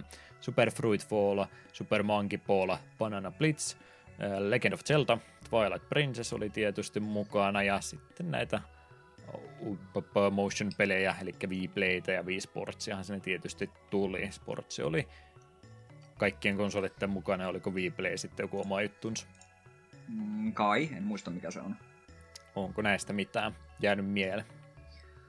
Rayman Raving Rapidsia tuli pelien viillä pelailtua. Siinä oli muutama ihan kiva minipeli. Ihan. Tähän no, pirulaiset jäivät aika, aika pysyviksi. Red Steel 1 tai 2 on pelannut. Olen käsittänyt, että ykkönen on aika kamala ja kakkonen on ihan ok. En muista kumpaa olen pelannut. Hmm. Ja no, viisi portsia on kaikki pelannut. Siitä tuskin tarvitse sanoa mitään. Mutta haluan vielä erikseen nostaa, että Super Monkey Ball, Banana Blitz, ainakin sen parti minipelit ajavan ihan hirvittävää kuraa. Aivan kamalia. Yritettiin useampaa minipeliä. pelataan ne kaikki yksin. Ne ovat liian yksitoikkoisia, niissä kontrollit toimi huonosti, ja samaan aikaan, ja niissä oli myös aivan liian pitkä kesto. Hyi, hyi, hyi, hyi, hyi. Todella, todella ikävä peli. Twilight Princessistä en sano mitään, koska olen pelannut sen. Eikö ei, Wii-versiohan minä olen pelannut. Mitä minä oikein selitän? Hmm. Hyvä, hyvä Zelda. Jostain sitten me muistin, että olen pelannut Cube-versio, mutta ei, Wii-versio minä nimenomaan olen pelannut. Molemmat siitä kyllä tuli jo. Siitä ei taida u- uudelleen julkaisuakaan olla. Jo HD-porttausta vielä nähty. Eikö se Wii Ulle tullut? Enpäs muista. Sekin no. on ilmeisesti ihan tykätty versio kumminkin, vaikka sitä mm. kovasti ahisteltiin jälkeenpäin. Ensin tota, tota, ei mitenkä päin mä nyt tätä ajattelin. Mä ajattelin nimenomaan väärinpäin, joo, mä jotenkin muistelin Wind Waker. Ei, hei, hei, hei, tuli Wind Waker ensin, joo joo. Joo, kyllä. Wind Waker tuli ensin, sitten oltiin ihan ahissa, että, tai ahisteltiin, että onpas rumaa lasten peli, ja sitten se onkin kaikki aikojen parhaimman näköinen peli, ja sitten Twilight Princess, mitä uh, toivottiin jo Gamecubella, että tämä tämmöinen pitää se sieltä olla, ja sitten se ei, sekä ei kelvannut taas. Mutta taas mm. jälkeenpäin, niin sitten kun seuraava versio tuli, niin taas olikin se edellinen yhtäkkiä paljon parempi. Ei noista ihmisistä oikein osaa sanoa. Joo, ihmisiä ei voi miellyttää. Puolesta en ole itse pelannut, mutta jää, jäänyt tuolta aikakaudelta mieleen joku Angry Video Game Nerdin tota, jouluspesiaali, missä se meni ajassa eteenpäin ja siinä kun se Aa, oli van, vanhana miehenä ja harmana pitkänä partana mietti, että miten hän silloin tekee, niin siinä oli Banana Blitzia pelaamassa. Niin muuten olikin, totta. Muistan kyseisen jakson. Miten oli tota Wii Sportsin kanssa vuonna, hetkinen, sä olit vuoden mua vanhempi. Milloin sä kävit Intin? Koska mulla nimittäin kävi, just siinä meidän kohdalla oli se ollut, kun otti koko tota, tota, armeija Suomen laajuisesti, niin päätti, että nyt ruvetaan sitten pistää pojat pelaamaan Wii Sportsia, niin meille tuli siinä meidän palvelusaikana niin viittonne taukotuvan puolelle ja e-sportsissa sitten pelaatiin palvelusajan jälkimmäisellä puoliskolla. Öö, me kävin Intissä 2008 ja minun mielestä veli hankki oh. Wiin aika nopeasti julkaisun jälkeen. En no, milloin... Se... Mielestäni tämä armeijan juttu nimenomaan oli se 2009. En tiedä, olisiko sitten jollain yksittäisellä ollut jo aikaisemminkin, mutta mun mielestä siitä justiin Suomen laajuista juttu oli, että 2009 tuli viit inteihin. Joo, minun, minun mielestä, niin kuin katsoin 2008 kävi, niin minun mielestä alikessuilla oli minun mielestä Wii jossain, mutta ei se niin kuin meille, meidän nurmiporien käytössä kyllä ollut. Mm. Jep, jep. 2005, 15 vuotta sitten oli muutama ja isompikin pelijulkaisu tullut, niin en halunnut niitä sivuttaa. Mario Kartin DS-versio julkaistiin Japanissa tänä päivänä. Sieltä tuli myöskin Metal Gearin vähän erikoisempaa pelisarjaa, eli tuota Acid-sarjaa ja sen kakkososaa vai potenssiin kaksi, kai sitä kakkososaksi siis saa sanoa. Tämä on tätä japanilaista nimeämistapaa, siis mä sanoin Acid 2, mutta se on kirjoitettu AC huutomerkki D potenssiin kaksi. Voi että kun on nokkelia nuo japanilaiset. Sepä. Joo, tämä Asit-sarja oli vähän erikoisempi, että tämä oli jotain tämmöistä vuoropohjaisempaa strategiaa hiiviskelyympäristössä ja siinä sitten piti jotain pelikorttejakin heilutella, että kuulostaa aika omituiselta. En, en pääse myöntämään, että itse näitä sen paremmin tuntisin. Olen käsittänyt, että nuo asidit on omalla tavallaan ihan jopa kivoja pelejä. Joo. Saattaa olla muistanut väärin. Toki kun tietää vain etukäteen mihinkään ryhtymässä, että siellä on varmaan muutama pettynyt henkilö ollut, kun katselut, että mitäs korttipeliä tämä onkaan nyt sitten. Rokue Galaxy oli myöskin tänä päivänä Japanissa julkaistu Pleikkari 2. Tämä oli näitä Level 5 tekemiä JRPGitä, ja tästä taisi toi PS3 Storessa ainakin versio oleva, ja tätä nelosellakin jopa olla. Oliko sä tähän tutustunut? Joo, me silloin mm, ennen kuin aloitin matkailuopinnot, vai vähän, niin vähän ennen kuin aloitin matkailuopinnot, niin me käytettynä ostin Rogue Galaxin Pleikka 2. Niin se oli sitä aikaa, kun me tosi paljon just huutonettia selailin ja yritin etsiä mahdollisimman paljon japsiropeja ja muuta pelattavaa Pleikka 2, niin joskus Rogue Galaxy tarttu matkaan, että okei, tämä japsi rope. Ja tykästyin sen itse tosi paljon. Me hakkasin sen jopa sataprosenttisesti läpi, että ihan kaiken sinne pelissä teen. Ja minun mielestä tuo on todella aliarvostettu, mutta hieno teos. Että suosittelen kyllä, että jos Pleikka 2 löytyy, niin jos tuo on jostain sai käsissä, niin oikein mainio roolipeli. Kyllä, kyllä. Tänä päivänä sai alkuunsa myöskin yksi pelisarja, josta olemme ehkä ohi menneet, saattaneet jotain maininta. Japanin suunnalla myöskin, ja Pleikkari 2 oli alusta. Tänä päivänä ensimmäinen Jakusa-pelikin saatiin kuluttajien käsiin. Amusement Visions oli tuossa alkuperäisen pelin kehittäjänä. Mitä veikkaat, tuleeko ikinä alkuperäisiä versioita pelattua nyt, kun olet lähtenyt Zero ja Kivami linjalle? Vähän veikkaan, että ei. Olen käsittänyt, että Kivami 1 ja 2, niin molemmat tuovat aika paljon lisää sisältöä ja ilmeisesti. Oliko se, minusta miten se menuta... Oliko se just, että Jakutsa 1, niin sen länsijulkaisussa, niin ei ole japsi äänirata, vaan siinä on enkku äänirata, joka on ihan kamalaa ja siellä huudellaan fuck fuckia ja kaikkea muuta todella paljon ja se ei jotenkin tunnu istuvan yhtään kirjuin ja muiden suuhun, kun ne puhuvat jotain täysin, täysin epäsopivaa. Hmm. Etenkin varmaan nyt, kun on jo tottunut näihin japsi-äänen kirjuin ja majimaan ja muihin, niin se voi olla, että se duppi voi olla aikamoinen nyrkki vatsaan. Ehkä pitäisi mielenkiintoista tupesta kuunnella pätkiä. Olen kyllä niinku katsonut vähän, miltä hahmot on näyttänyt Black 2-versiossa, ja kyllä ne tunnistaa. Jotain tämmöistä me siellä Discordingin puolella mietiskeltiin. 2003 tänä päivänä oli Black Isle Studios suljettu, tunnettu strategiapelitalo tuohon aikaan oli. Siellä oli Fallout 3 työn alla siihen aikaan, mutta eipä sitä sitten saatukaan siinä muodossa ulos, kun tekijätkin sieltä potkittiin pois. 2002 Lunar Legend oli julkaistu tuona päivänä GPAlle tuolla Yhdysvalloissa. Ei tainnut paljon versiota tästä tulla, kun yritin tutkia. Lunar-peliä aikaisemmin oli ollut, ja tämäkin siis käytännössä ei ole remasteri nyt varsinaisesti, kun GPA-pelistä puhutaan, mutta tämmöinen päivitetty uudelleen julkaisu. Alkuperäinen versiohan siis oli vuonna 1992 julkaistu Sega CDlle, ja Lunar The Silver Star nimellä oli se alkuperäinen versio ollut. Mä oon ajatellut, että Lunar-pelejä on enemmänkin, mutta onko ne kaikki nyt sitten vaan alkuperäisen pelin tota, päivitettyjä versioita? Ootko itse siihen törmännyt koskaan? Edgy Baileylla oli Let's Play jostain Lunarista ja me katsoin sitä vähän matkaa, mutta sitten se jäi. Siinä on kaikki ne me tiedän kyseisestä pelisarjasta. Hmm.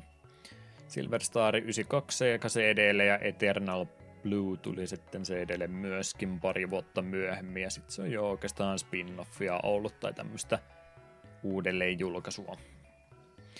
Jos ette ole Lunar-pelisarjasta mitään muuta kuullut, niin suosittelen ton Sega CD-versio alkutunnarin katsomaan. Se on aikamoista 90-luvun iskelmää se. Oho, no se kuulostaa lupaavalta. Aikamoinen hittipiisi.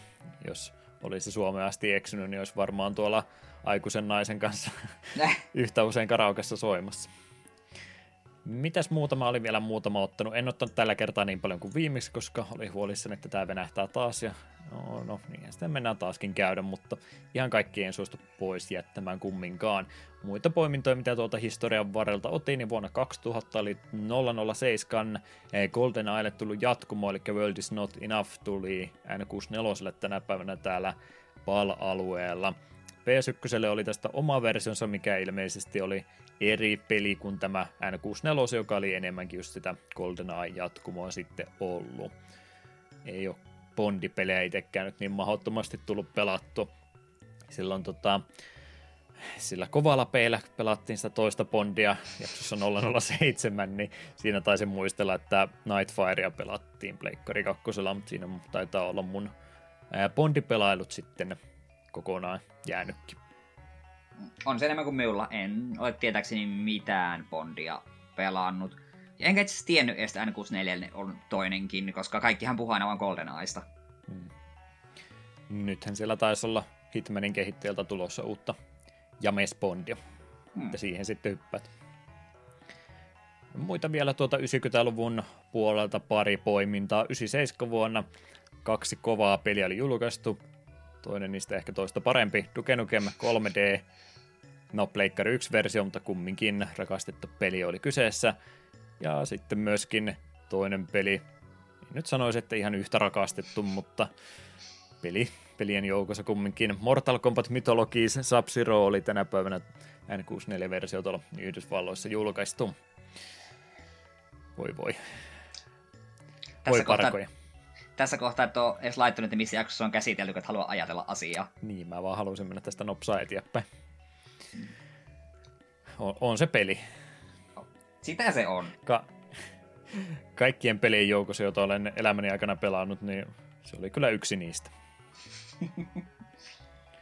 95 vuonna muutama peli tuolla Japanin suunnalla, mitkä ehkä täällä länsimaissakin ehkä tunnetaan. Disneyn Magical Quest 3 Mikki ja Aku seikkailemassa, niin SNES-versio oli julkaistu tuolla Japanissa.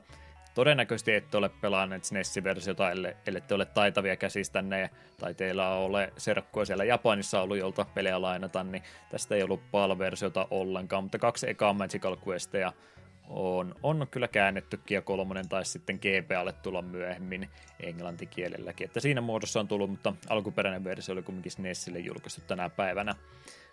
Mä oon varmaan sitä ykköstä joskus kokeillut, mutta se on ollut se kakkonen Magical Quest, joku Circus Mystery tai joku tämmönen lisänimeltänsä oli, niin sitä pelattiin muksuna ja se oli muistaakseni hyvä peli, mutta mä oon jostain elämästäkin ja tämmöisestäkin peleistä sitä sanonut, niin en tiedä, luotanko minä menneeseen minun ja hänen mielipiteeseensä.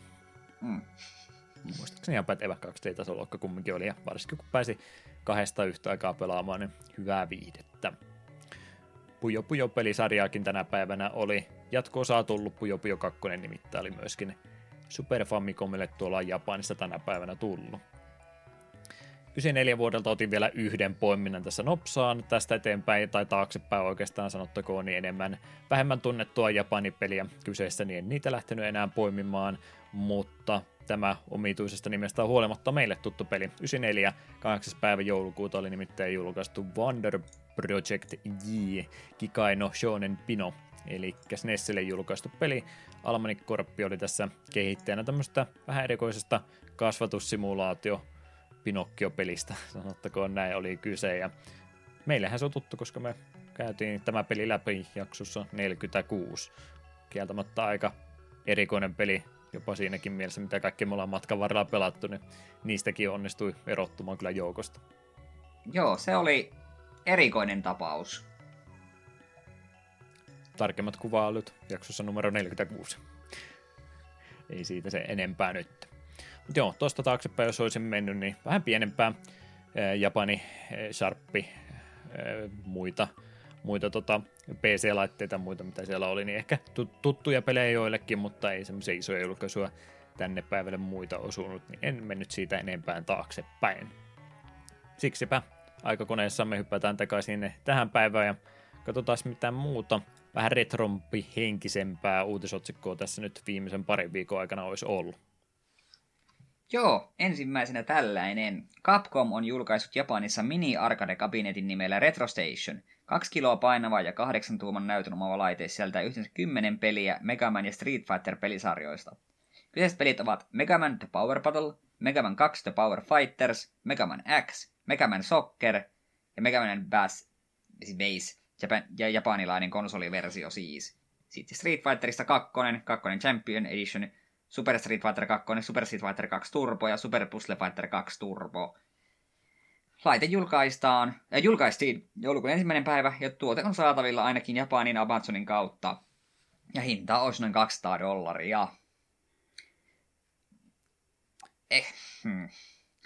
Meillä on ollut samankaltaisia uutisia tässä aikaisemminkin ja mä otin niihin aikaisemmin semmoisen vähän neutraalimman kannalta. Ihan kiva, mutta en välttämättä osta, niin kyllä mä nyt ihan suoraan että joo ei, kiitos ei, onhan näitä nyt jo kovasti tullutkin. Ja mikä nyt tuo laitemalli on, että arcade-tikku ja arcade-painikkeet ja pieni näyttö, mistä menet niitä katsomaan ja parisataa dollaria hintaa, niin e- en usko, että edes vahingossakaan tämmöistä hyydyyn tulisi päätymään.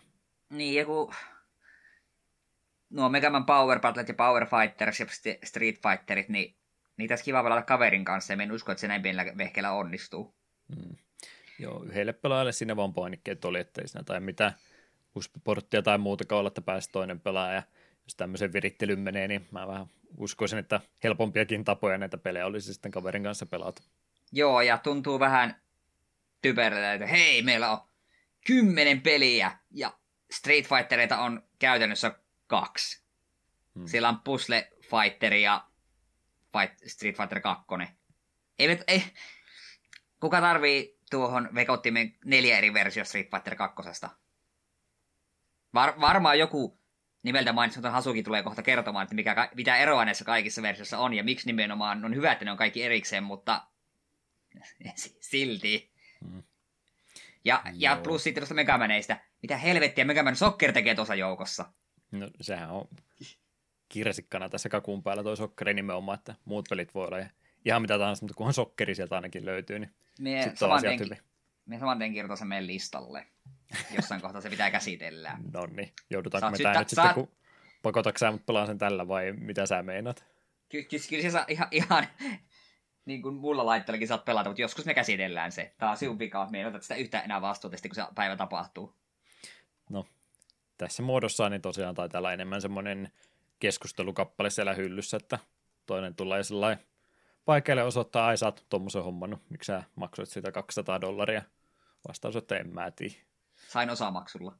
Niin, ehkä ei silläkään edes. No, on näitä tullut ja näitä tulee varmasti jatkossa lisääkin. Sitten kotimaan kirja vaihtaa Tohelotin linkkaama uutinen. Ja tässä kohtaa haluan sinulta Tohelot kysyä, miten tämä pitäisi, kun sinulta tulee uutinen, onko se silloin toho, todellakin Tohelotin vai onko se Toheloiden? Nimesi no, on Monikko. En minä ole äidinkielen opettaja. Niin. Oletan, että hän on vain yksi henkilö. Jos olet jakomielitautina, niin pahoittelen, mutta hä- tämä on hämmentävää. En ole asiaa aiemmin miettinyt, että vaan vaikeuttaa elämääni paha, kovinkin suuresti. Koita pärjätä. Koetan. Mutta joo, todellakin. Tunnetulle peliyhtiölle SNKlle on löytymässä uusi omistaja Saudi-Arabiasta. Kruununprinssi Mohammed bin Salman ja hänen omistamansa hyväntekeväisyysjärjestö on ilmoittanut jo ostaneensa kolmanneksen japanilaista yrityksestä – heidän sanojensa mukaan tarkoitus olisi vielä hankkia isompi siivu, jotta heistä tulisi SNKn enemmistöomistaja. Tiedon myötä SNKn osakkeet nousivat 30 prosenttiyksikköä Korean pörssissä. Tämä on hämmentävä uutinen. Onko kruununpirssi Mohammed bin Salman kovakin SNKn fani vai mitä täällä tapahtuu? Ei ole valitettavasti kontakteissa Bin Salman ollut tässä viime aikoina, että ole hänen viimeisiä kuulumisia tässä hetkeen kyselykään, mutta kyllä se rahaa liikkuu kovastikin ja onhan näitä muitakin samantyyppisiä sijoituksia siellä tullut, että oliko justin tässäkin uutisessa suoraan vai jostain muuta kautta kattelin, niin olen sitten jotain rajoittiakin sinne suuntaan yritetty vähän omistaja tai ainakin jonkin verran rahaa saada sitä kautta hommattuja tämmöistä ja osa niistä on sitten sen verran paljon tota, tota negatiivista huomiota saanut, että mennyt vähän taaksepäinkin ja Osa voi olla semmoisiakin, että on jo tapahtunut, mutta niistä ei vaan hirveästi meteliä pidetty. No siellä sitä semmoista tota, liikkuvaa rahaa tuntuu tällä hetkellä olevan, että en sinänsä ihmettele, että tämmöisiä uutisia tulee, mutta mikä se sitten näin yrityksen jatkon kannalta, niin mitä merkitystä sillä on, niin en sitten tiedä itsekään. Hmm. Tapahtuuhan näitä ja todennäköisesti jossain kohtaa, jos rahaa on kasvattanut tai tuonut lisää rahaa luoksensa, niin taas uudestaan myynnissä, niin en tiedä, onko tämä se loppukoti tämmöiselle paikalle vai jonkun uuden alku. Saapi nähdä. Hmm. Joo, sitten Square Enix ilmoitti, että vuoden 97 JRPG Saga Frontier on saamassa remastered-käsittelyn. Ulkoasusten päivisen lisäksi peliin on lisätty myös lisäsisältöä, joita alkuperäisen version ei onnistu aikarajoituksen takia toteuttamaan – Kesälle 2021 kaavailtu julkaisu pääsee pelaamaan ainakin Pleikka 4, Switchillä, puhelimilla ja PCllä Steamin kautta. Minulla on useampi Saga remasteri tuolla Switchin niin kuin tuossa tuolla to, wishlistillä vai watchlistillä vai mikä onkaan, ja en ole niitä missään kohtaa ostanut, vaikka välillä alessakin ovat. Mutta kovasti kyllä kiinnostaisi. Saga on semmoinen pelisarja, mihin, minkä yhtäkään osa en ole vielä nyt pelannut, mutta käsitteekseni ovat ihan, ihan mainioita semmoinen pelisarja, joka vielä tänäkin päivänä huomiota saa. Mä nyt taas muista sen, äh, mun piti katsoa sen tekijän nimi, Aki, Aki tosi Kavaasu, Kovaasu, joku tämmönen äh, on tämän luojan nimi, niin tässä huomaa sen, että siellä on paljon tota JRPGtä, jotain kronosarjaa tai tämmöistä, mitä ihmiset toivoisivat, että sitä voitaisiin vähän lisää saada, mutta kun ne alkuperäiset tekijät on jo kauan sitten lähtenyt pois, niin ei siellä kukaan sitten enää jatkamassa. Aki tosi oli jo ohjaajana tässä pelissä, niin sitten kun siellä on oikeasti se henkilö vielä edelleenkin töissä, niin sitten tulee näitä saakapelejä edelleenkin kovaa tahtia, vaikka no,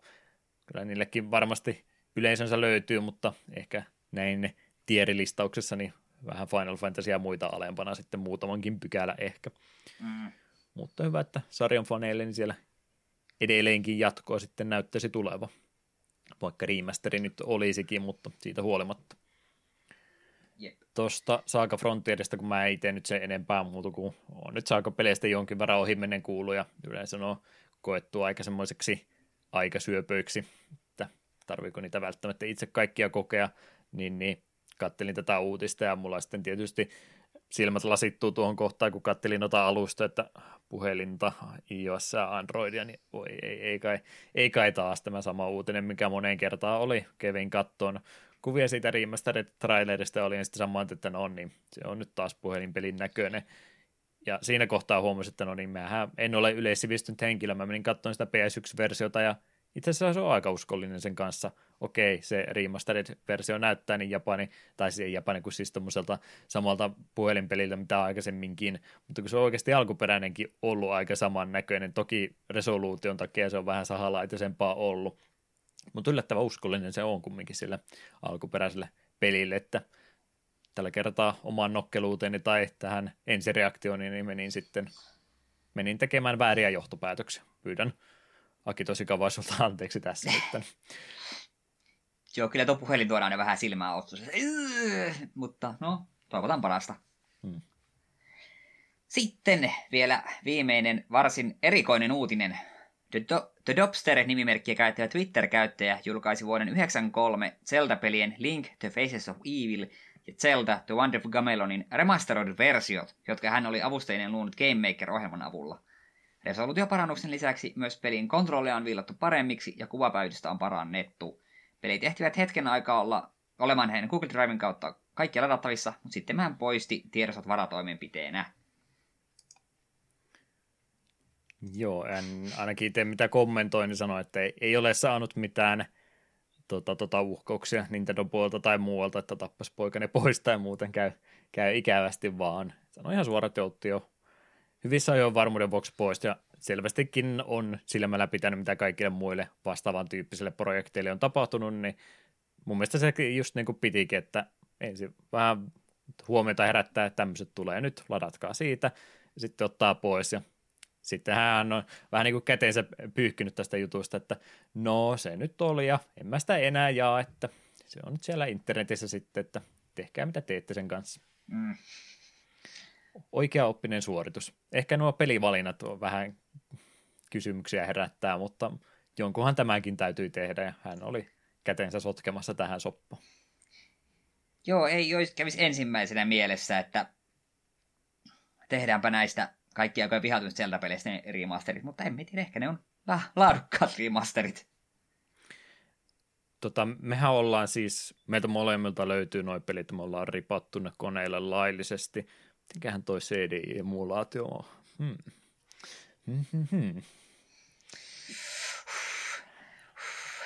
Elä, elä, elä, elä, elä, elä. Sadan jakson päästä, sadan jakson päästä toinen niistä. Sitten vasta. Ja toinen Joo. vaan. Hmm. Joo, 400 jakson päästä toinen. Täytyy vähän rytmittää selvästikin, että selviää tuommoisesta ehdotuksistakaan. Jep.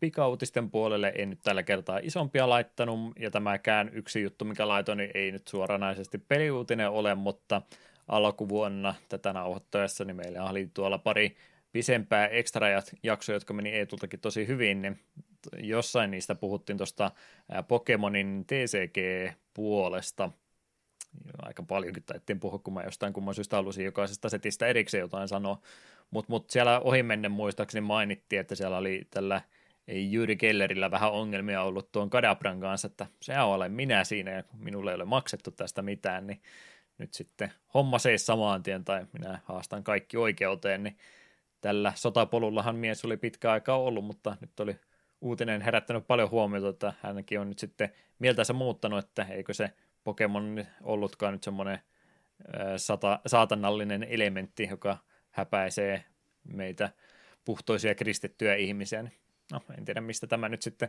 parikymmentä vuotta myöhemmin tuli, mutta ihan julkisen lausunnon teki, että pyyteli anteeksi, että kyllä niitä kadaprakortteja saa jatkossa sitten painattaa. Mahtava uutinen. Joo, tämä oli ihan hauska. Hyppäsi kyllä silmille, että aa, okei. Okay. Se minua tässä eniten niin kuin aina vaivannut, että miksi tämä rajoitus koski pelkästään just noita kortteja. Miksi Kadabra on saanut olla animessa ja pele- muissa peleissä ja miksi? Ehkä se ei niin ollut vaan niitä pele- se ei ollut niitä pelejä pelannut, niin ei se tiennyt, se luuli, että se on korttipa. Tai oikeasti se pelasi korttipeliä jotakin tyyppiä vasta, ja se hävisi toisen pelaajan Kadabralle, sitten se suuttu. Ei, minä en halua nähdä tuota korttia enää. Jotain olisi se hyvä, menee ö, tämmöisenä julkisuustempauksena Nintendon konttorille käsipäivää sanomaan ja pahoittelemaan tekemänsä ja siinä sitten to, tota, Nintendo edustaja toteaa, että hyvä, että saatiin, saatiin tämä sotakirjoissa haudattua, niin voidaan sitten tota, peleissäkin jatkaa normaalisti tota Kadabra julkaisua niin kuin ennenkin, ja sitten siinä kohtaa, tai onko se ollut Kadabra peleissäkin, ja sitten ollaan taas seurata 20 vuotta riidellä, että tästäkään ei ole mitään saanut. Jatkossa Abra kehittyy suoraan alakasamiksille. Hm. Hmm. Kävi näin. Mega Abra tulee sieltä. jeps, jeps. Romhackingin puoli sitten vielä seuraavaksi. Itse romhackia en ottanut tällä kertaa esille, koska meillä jakso on jo muutenkin hyvä, että meni, meni juuri näin niin kuin suunnittelinkin. Ei ollut mitään isompaa romhackia siellä matkan varrella, mutta pari fanikäännöstä oli, niin näitä ei tietenkään si- sivuuteta ollenkaan. Nämä on hyviä uutisia aina. Joo, ensimmäisenä on Blue Submarine Number 6, Time and Tide. Segan kehittämä ja julkaisema Dreamcast-seikkailupeli vuodelta 2000. Satoru osaavan 60-luvun Roma 60-luvulla luoman sarjan perustuvan pelin ohella julkaistiin myös neliosainen animesarja, jonka piirtämän studion Gonzon animaatiota nähdään tässäkin pelissä. Vedenalaisesta tutkimuspelistä löytyy myös RPG-elementtejä. Käännösryhmässä olet mukana Rolli, Rafa M. Gam, Esper Knight ja Eil. Enpä ole tästä koskaan kuullut ja tuskin kukaan muukaan teistä. Meinasin sanoa, että onko tämä Beatles-referenssi, mutta se taisi olla keltainen kokeillusvene siinä. Ei edes ollut siitäkään. Aika pitkä väli oli jo, 67 oli alkuperäinen ää, manga tullut ja sitten tuossa vuosituhannen vaihteessa niin yhtäkkiä päätettiin, että tehdäänpäs anime siitä. On ehkä siitä joskus aikaisemminkin tullut, mutta on sitten pinnalla vaan pysynyt. Ei kyllä ole tänne englanninkielisellä alueella nyt ainakaan, no otantaryhmä on nyt kaksi ihmistä, mutta joo, ei ollut mm. omiinkaan korviin tämmöinen aikaisemmin päätynyt. Jep. Sitten Jarudora Doublecast, PSPlle vuonna 2005 julkaistu seikkailupeli kehittäjänä Sugaran Rockets ja Production IG. Täysin animoidussa FMV Visual Novelissa pelaaja seuraa animoidun tarinan edistymistä ruululta ohjasten tapahtumia di- dialogivaihtoehtojen kautta. Käännöstiimissä olivat Esper Knight, Gargodin ja Arkein Arja. Näin Te. sanat FMV visuaalinovelli minulla rupesi tulemaan aavistuksia ja no en tiedä vielä screenshotin perusteella. Onhan nyt on. vähän nuori nainen kannessa ja niin, no joo, kuvakulma voi olla vähän ehdotteleva, mutta hmm, kohderyhmä on tiedossa kumminkin. Kyllä. Hemmetin Japani. PG-13 kumminkin, että mm. ei nyt ihan 18 tässä menty. Mutta jos se on Japanin 13, niin mitä se tarkoittaa? Jaa, niin, mikä siellä se ikärajat näissä olikaan, että eikö se tietysti ollut, kun se 14 oli, niin voi voi. Mm. Mutta joo, sitten Vandal Hearts. Et, et, et saa mennä eteenpäin. Me ollaan FMV ja visuaalinoveleja vieläkään pelattu, että kello käy etu. Kyllä on kohta aika. Onko pakko? Ei se tarvitse tämä olla. Että... Niin, no se sentään. Mut joo, Vandal Hearts, Konamin Pleikka ykköselle kehittämä JRPG Saturnin, Saturnin versio vuodelta 1997. PS1-versio julkaistiin englanniksi niin Pohjois-Amerikassa kuin Euroopassakin, mutta Saturnin versio ei ainoastaan japanilaisten herkuksi. Virallinen käännös on enimmäkseen säilytetty, mutta pieniä korjauksia tehtiin muutamissa paikoissa. Saturn versio oli alun perin paranneltu versio, sillä Pleikkari 1 julkaisuun verrattuna Saturn versiosta löytyy muun muassa uusia pelialueita ja musiikkisävellyksiä. Käännösryhmä toi näiden lisäksi myös omat parannuksensa, kuten peliresoluutioiden pienet muutokset, laajakuvatuen ja mahdollisuuden skipata välivideot alkuvalikon kautta avattavan hard-vaikeustason. Käännöstyöhön osallistuivat Paul Met, Pennywise, The Majin Senki, Guadosoku, äh, Aisha ja Filler. Äh, ja ohimennen, koska näin nimimerkin Pennywise, katsoin It Part 2 ja se oli huono. Elkää katsoko, ykkönen oli ihan ok. Ei siitä sen enempää. Onko Vandal Hearts parempi kuin se? En ole Vandal Heartsia pelannut. Tuo on jälleen näitä pelejä, osuu aina välillä sinne, että hei, tuo on vissiin kohtalaisen mainio teos, pitäisikö tutustua, ja sitten se on taas jäänyt. Joskin täytyy myöntää, että me pitkään mulle meni sekaisin Shadow Hearts ja Vandal Hearts, onko ne sama pelisarja.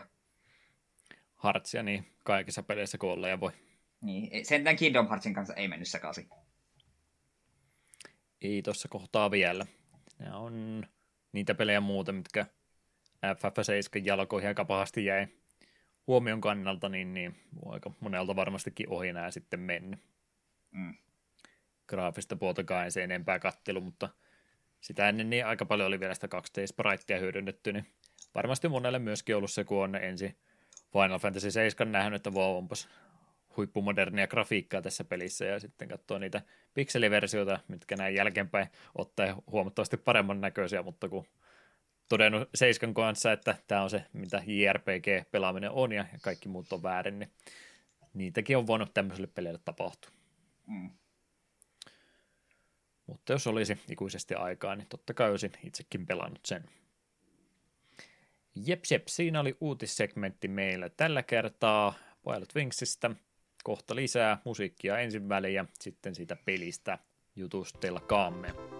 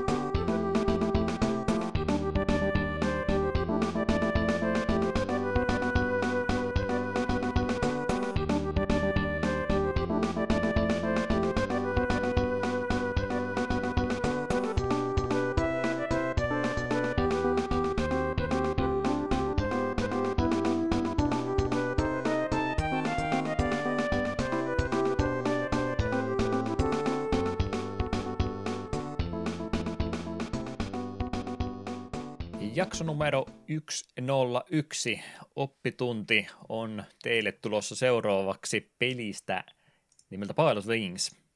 Eetun valintahan se tällä kertaa kohdalle osui, mistä heräsi ajatus lähteä tämmöistä peliä kokeilemaan. Tämä on näitä teoksia, jotka yleensä jos katsoo just SNES-pelien parhaimmistoa tai niitä niin merkittiin teoksia, niin jostain syystä tämä aina sille hyppää silmille. Ja 3DS sai tästä versio silloin julkaisussa, niin sekin on osunut silmään. Mutta en ole ikinä sekuntiakaan itse tätä pelannut, mitään versiota, niin ajattelin, että no, kai tähän pitäisi vähän tutustua. Kyllä me tietysti jotain lentelyä tässä on, mutta en juuri muuta. Vähemmän tällä kertaa siitä tietoa. Ei ole monta osaa tullut, kolme yhteensä tuossa matkan varrella tullut, ja tosiaan kun en e, itsekään pitkä tauko oli näiden Nintendo-laitteiden kanssa, niin ei sitten tullut Pilot Wingsia itsekään tutustuttu, ja en kyllä muista, että SNESilläkään kenelläkään sitä olisi ollut. Voi olla, että on jossain jollakulla hyllyssä ollut, mutta se on ollut niin äm, pienellä he, prioriteetilla sitten, kun jotain he, Donkey Kong Countrya tai Mariota tai tämmöistä halunnut pelata, niin ei ole sitten tullut kenenkään kanssa sitten tästä pelistä puhuttu, että voi hyvinkin olla, että jollakulla näitä oli, mutta ei, ei tullut kyllä itsekään sitten se enempää pelattua. Että ihan ensimmäinen kokeilu oli justiin tässä, kun tuo Switch online-palvelu tuli, niin pelasin sitä sen viitisen minuuttia, totesin, että eihän tämä ole yhtään hauskaa, ja annoin, annoin olla sitten siinä, ja nyt Eetu pisti sitten uusinta kierrokset, pelaappas uudestaan, koska nyt me puhutaan siitä sitten vähän enemmän, niin nyt tuli pelattua huomattavasti enemmän ja vähän parempi chanssi tälle annettua sitä kautta. Kyllä, kyllä. Meillä nyt tosiaan pari Nintendon ydinryhmän peliä tässä on ollut. Sieltä kakkonen oli meillä viimeksi ja nyt sitten Pilot Wingsia heti perään, että aika paljon, jos ei nyt ihan samoja henkilöitä, mutta samassa osoitteessa kumminkin tämäkin peli on toteutettu. Eli sitä ydinryhmää siellä Nintendon sisällä, joka näitä ö, pääsarjan pelejäkin tai pää Nintendo-pelejä oli oikeastaan tekemässä, niin heidän käsialansa tämäkin nyt sitten ollut, että Miyamoto siellä jälleen kerran ollut tahtipuikkoja heiluttamassa, ja toki sitten itse peruskoodarit siellä varmaan ollut eri kuin muissa peleissä, mutta johtokunta sellainen aika semmoista tunnettua oli jälleen kerran tämän pelin takana.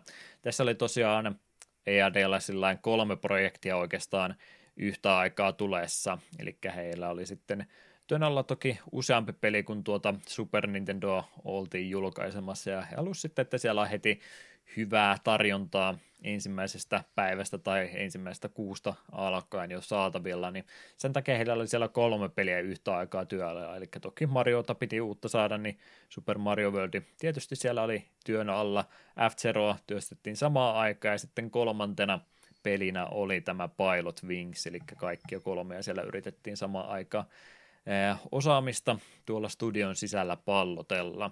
Toki tästä pelistä jonkinlaista aikaisempaakin draftia, suunnitelmaa, prototyyppiä oli olemassa. 88 Super Famicomi näin nimeltä ensimmäistä kertaa julkistettiin, niin siinä kohtaa oli jo jonkinlaista pelikuvaa mahdollisesti tästä pelistä. Monet tietolähteet väittävät näin, että Dragonfly-nimellä työstettiin peliä, mikä näyttää todella paljon pelimekaniikoiltaan samalta kuin tämä Pilot Wings sitten jälkeenpäin, mikä julkaistettiin. En nyt katsonut sitten itsekään, että onko siitä mitään kuvamateriaalia jäänyt. Sitä on kumminkin jossain messuilla ja tämmöisissä paikoissa esitelty, ja kuuleman mukaan tuo Dragonfly oli vähän enemmän semmoinen toimintapohjainen, jos se nyt ihan puhas mappi, niin kumminkin siihen suuntaan enemmänkin kallellaan oleva peli ollut, ja sitten jossain matkan varrella niin se ö, kohde tässä tai teema muodostuikin enemmän tämmöiseksi vähän kevyemmäksi simulaatiopeliksi, missä nyt suht vähän toimintaa on verrattuna johonkin taisteluhelikopterin lentämiseen, mutta jutellaan siitäkin kohta, että mitä, saattaako ehkä jotain elementtejä tuosta alkuperäisestä versiosta vielä tuosta pelin sisältäkin sitten löytyä. Mutta aika erilaiseksi tuo lopputuote nyt sitten kumminkin muuttui kuin mitä sitä ehkä siellä alun perin tätä projektia olisi kaavailtu. Nintendo tosiaan julkaisi tietysti tässä itse, kun heidän omaa tuotantonsa oli, ja Japanin suunnallahan tämä sitten siinä SNESin julkaisu yhteydessä julkaistiin. Tuliko SNESin marras-joulukuun vaihteessa siinä siellä ulos Famicomin nimellä tai Super Famicomin nimellä tietystikin, ja joulukuun 21. päivä sitten vuonna 1990 se tuolla Japanin suunnalla sitten julkaistiin. Pohjois-Amerikkaan peli myöskin päätyi elokuussa 13. päivä, oli väittämän mukaan tuo NTSC Pohjois-Amerikka-versio tullut vuonna 1991, että pikkasen eteenpäin siitä, ja sitten Eurooppaankin tämä peli kyllä päätyi vuonna 1992. Yh, ei Yhdysvaltojen, vaan anteeksi, tuo Iso-Britannian julkaisu, se oli ainakin 92, ja sitten yritin katsoa, että miten se on tänne Pohjois- äh, tota Eurooppaankin tullut, niin Perksala sitä ilmeisesti jakeli vuonna 1993, että onko siinä sitten niinkin pitkä tauko ollut ennen kuin se on Suomeen asti saatu, mutta muodossa tai tahansa, niin kyllä on maailmanlaajuisesti näitä Pilot Wingsia sitten saatu levitettyä. Genrenähän meillä tällä kertaa jonkinlainen kevyt lentelysimulaatio, kai se on paras tapa tätä kuvailla. Ei nyt ihan urheilupelistäkään mene. Joo, kyllä tämä lentosimulaatio taitaa lähimpänä olla. Ja kun puhutaan lentelysimulaatiosta, niin ei nyt mistään Microsoftin Flight Simulatorista ihan sen. Tai kyse ole, että graafiselta ulosanniltaan hyvin lähellä toisiansa vastaava peli, että ottaa kyllä raudasta kaiken irti, mutta pelimekanikolta muuten, niin ehkä pieniä eroja saattaa näiden kahden pelisarjan välillä kumminkin olla. Kenties. Jeps, jeps. No, ei ollutkaan nyt sitten mitään toisen maailman sodan aikaista lentelyä tai tämmöistä, niin mikä tässä nyt sitten Pilot Wingsi homman ideana on? Onko meillä jotain tarinaa? No eipä juuri. Sinä olet lentäjä ja sitä varten pitäisi saada lisenssia, kolme eri treenaajaa, antaa sulle vähän oppituntia ja sitä kautta sitä lentämään oppii, kun lentää. Hmm. Olkaa hyvä. Semmoinen semistressivapaa, jos näinkin voi sanoa, että no ei se ajokortin hommaaminen stressitöntä ole, mutta vähän sam- samoja vipoja kumminkin tästä tulee. Nyt tietysti ollaan videopelin välityksellä samoja tekemässä, mutta vähän tämmöistä niin kuin, ei nyt opettavaista peliä tietenkään ole, kun nyt puhutaan viihdetarkoituksen tarkoitetusta tuotteesta, mutta vähän samanmoisessa ympäristössä on, että vähän niin kuin koesuoritusta, semmoista näyttö, näyttökoetta ollaan nyt tekemässä sitten ja yritetään saada sitä myötä lentolisenssit auki. Toki tässä nyt useampi eri tapa lentää on, niin, niin en tiedä mitenkään käytännössä, jos lähdetään oikeata lentäjälisenssiä hommaa, niin oletan, että se on jotenkin ne koneet tyyppikohtaisempi, että ei siellä välttämättä näitä kaikkia oikeassa elämässä yhtä aikaa opet- opetettaisi tai testattaisi. Joo, tuntuu ehkä vähän erikoiselta, että ai sä tehdään rakettirepulla. No siinä tapauksessa sinun pitää myös näyttää, miten siihen hoidat riippuliitimellä menemisen. Hmm. Ne on ihan varma, miten nämä liittyy toisiinsa. Kaikki tästä tota yhdellä kertaa. Kaikki vaikuttaa jälleen kerran kaikkeen. Joo, ei mitään sen isompaakaan tarinaa meillä. No on siellä ehkä vähän saattaa tulla jotain tarinaa. Mä nyt kovastikin meinaan hypätä asioiden edelle. Tässä on yksi vähän omituinen ö, ominaisuus tässä pelissä mukana, mutta ei mennä ihan vieläkään siihen, vaan katsotaan nyt muuten sitten, että mikä tässä nyt homman nimi on. Peli tosiaan nopsaan kysyy alkuruudun jälkeen kysymyksen, että oletko koskaan haaveillut lentämisestä ja sitten lähdetään harrastamaan opastajien kanssa testaamaan, että mitkä ne meidän taidot monessa eri haasteessa olisikaan sitten. Eli Flight Club on meidän lentoklubimme. Lähdetään sitä kautta opettelemaan näitä pelin, pelin eri eh, lentelytapoja tosiaan ja neljät eri lisenssi tasot tästä löytyy ja jokaisessa niistä omat kouluttajansa järjestäen aina helpommasta vaikeampaan käydään nämä asiat läpi ja neljä eri pelitapaa tästä nyt sitten oikeastaan löytyy, niin se on varmaan paras tapa puhua suoraan siitä, että minkälaisia pelijuttuja tässä löytyy.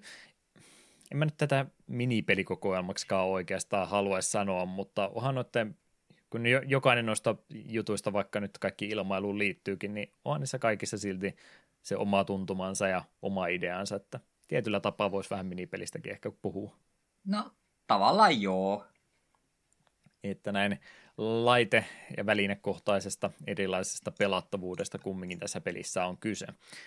Niin, niin. Eikö me puhuta ne kaikki tuosta neljä vaihtoehtoa läpi? Minkälainen operaatio on kevyt lentokone, eli light planein lentäminen tässä pelissä?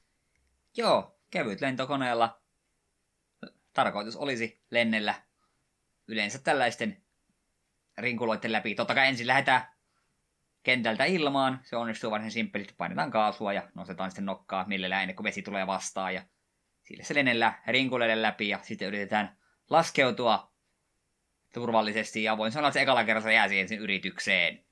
Hmm. Se on aika tarkkaa puuhaa se. Kontrollit on Lightplanein kohdalla varsin simppeli, että sulla on se kaasu, sitten sulla on vähän voit vauhtia hiljentää ja sitten voit kääntyä vasemmalle ja oikealle ja nokkaa nostaa ja laskea ja näillä päästään aika pitkälle. Peli on onneksi sen verran ystävällinen laskeutuessa. Jos meillä tulee vähän liian jyrkässä kulmassa vähän liian kovaa, niin peli kyllä varoittaa, että hei, hei, hei, hei, nyt ei näytä hyvältä. Mm. Tiedät vähän, että missä menee pieleen. Joo, sellainen äh, tota, tota, lopputulos siitä, jos sä nokka edellä tulet maahan, niin oikeassa elämässä se olisi aika rumaa jälkeä, mutta tässä se nyt lähinnä meinaa sitä, että ehkä vähän siipi taittuu ja renkaat ehkä lähtee pois, mutta muuten nyt, no ei sinne mitään vakavempaa sattunut kumminkaan.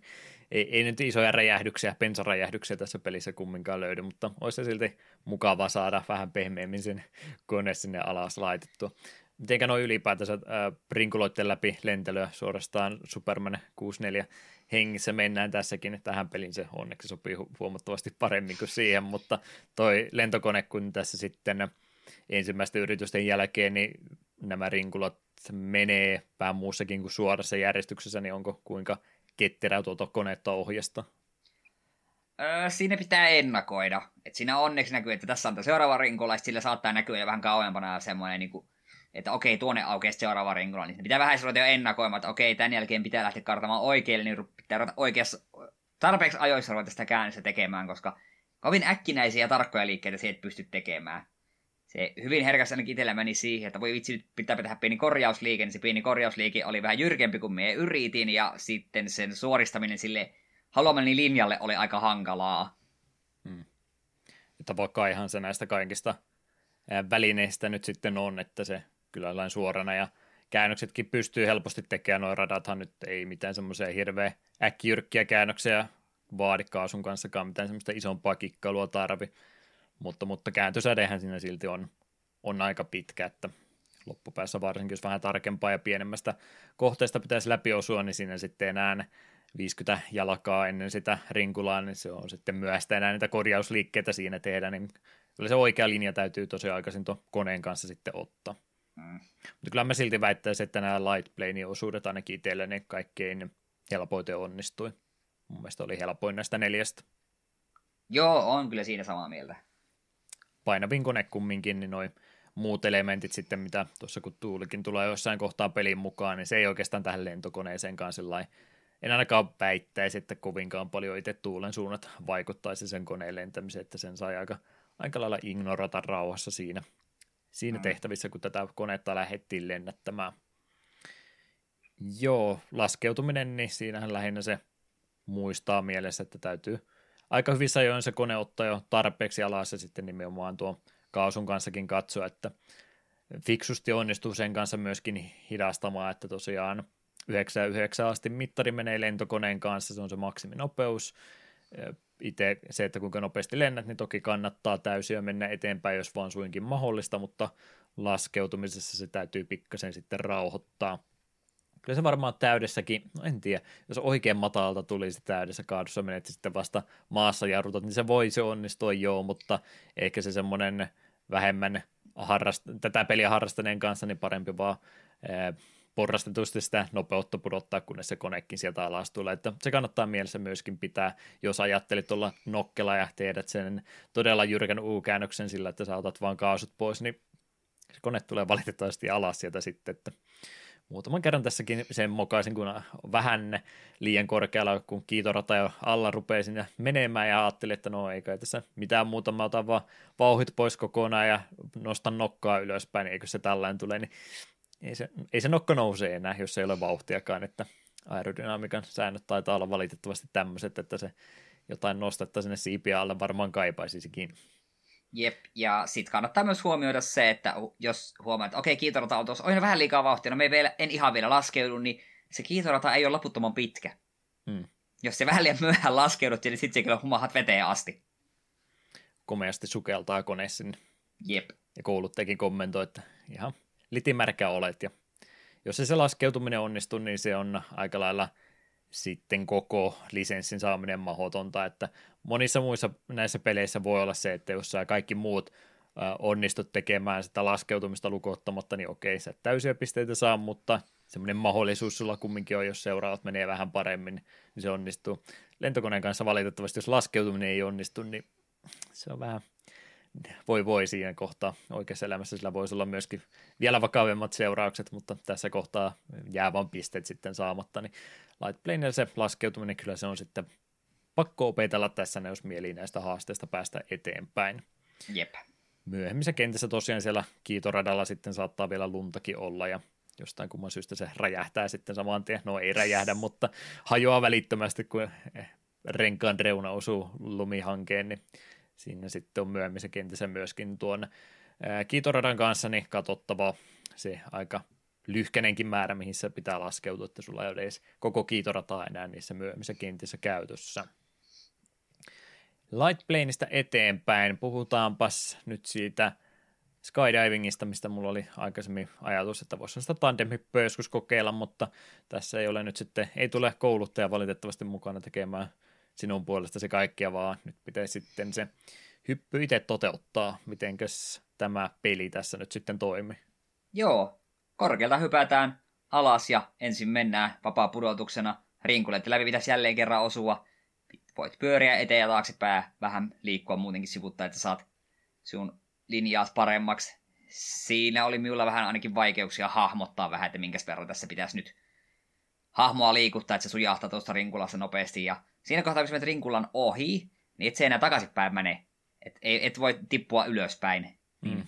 Siinä saa myös tässäkin hyvin tarkkana saa olla se väärässä kohta. Lähet väärään suuntaan ohjaamaan jossain kohtaa, että ei voi perhana, nyt piti mennä oikealle, me meni vasemmalle ja en kyllä nyt enää, mutta menee aika monta rengasta ohi.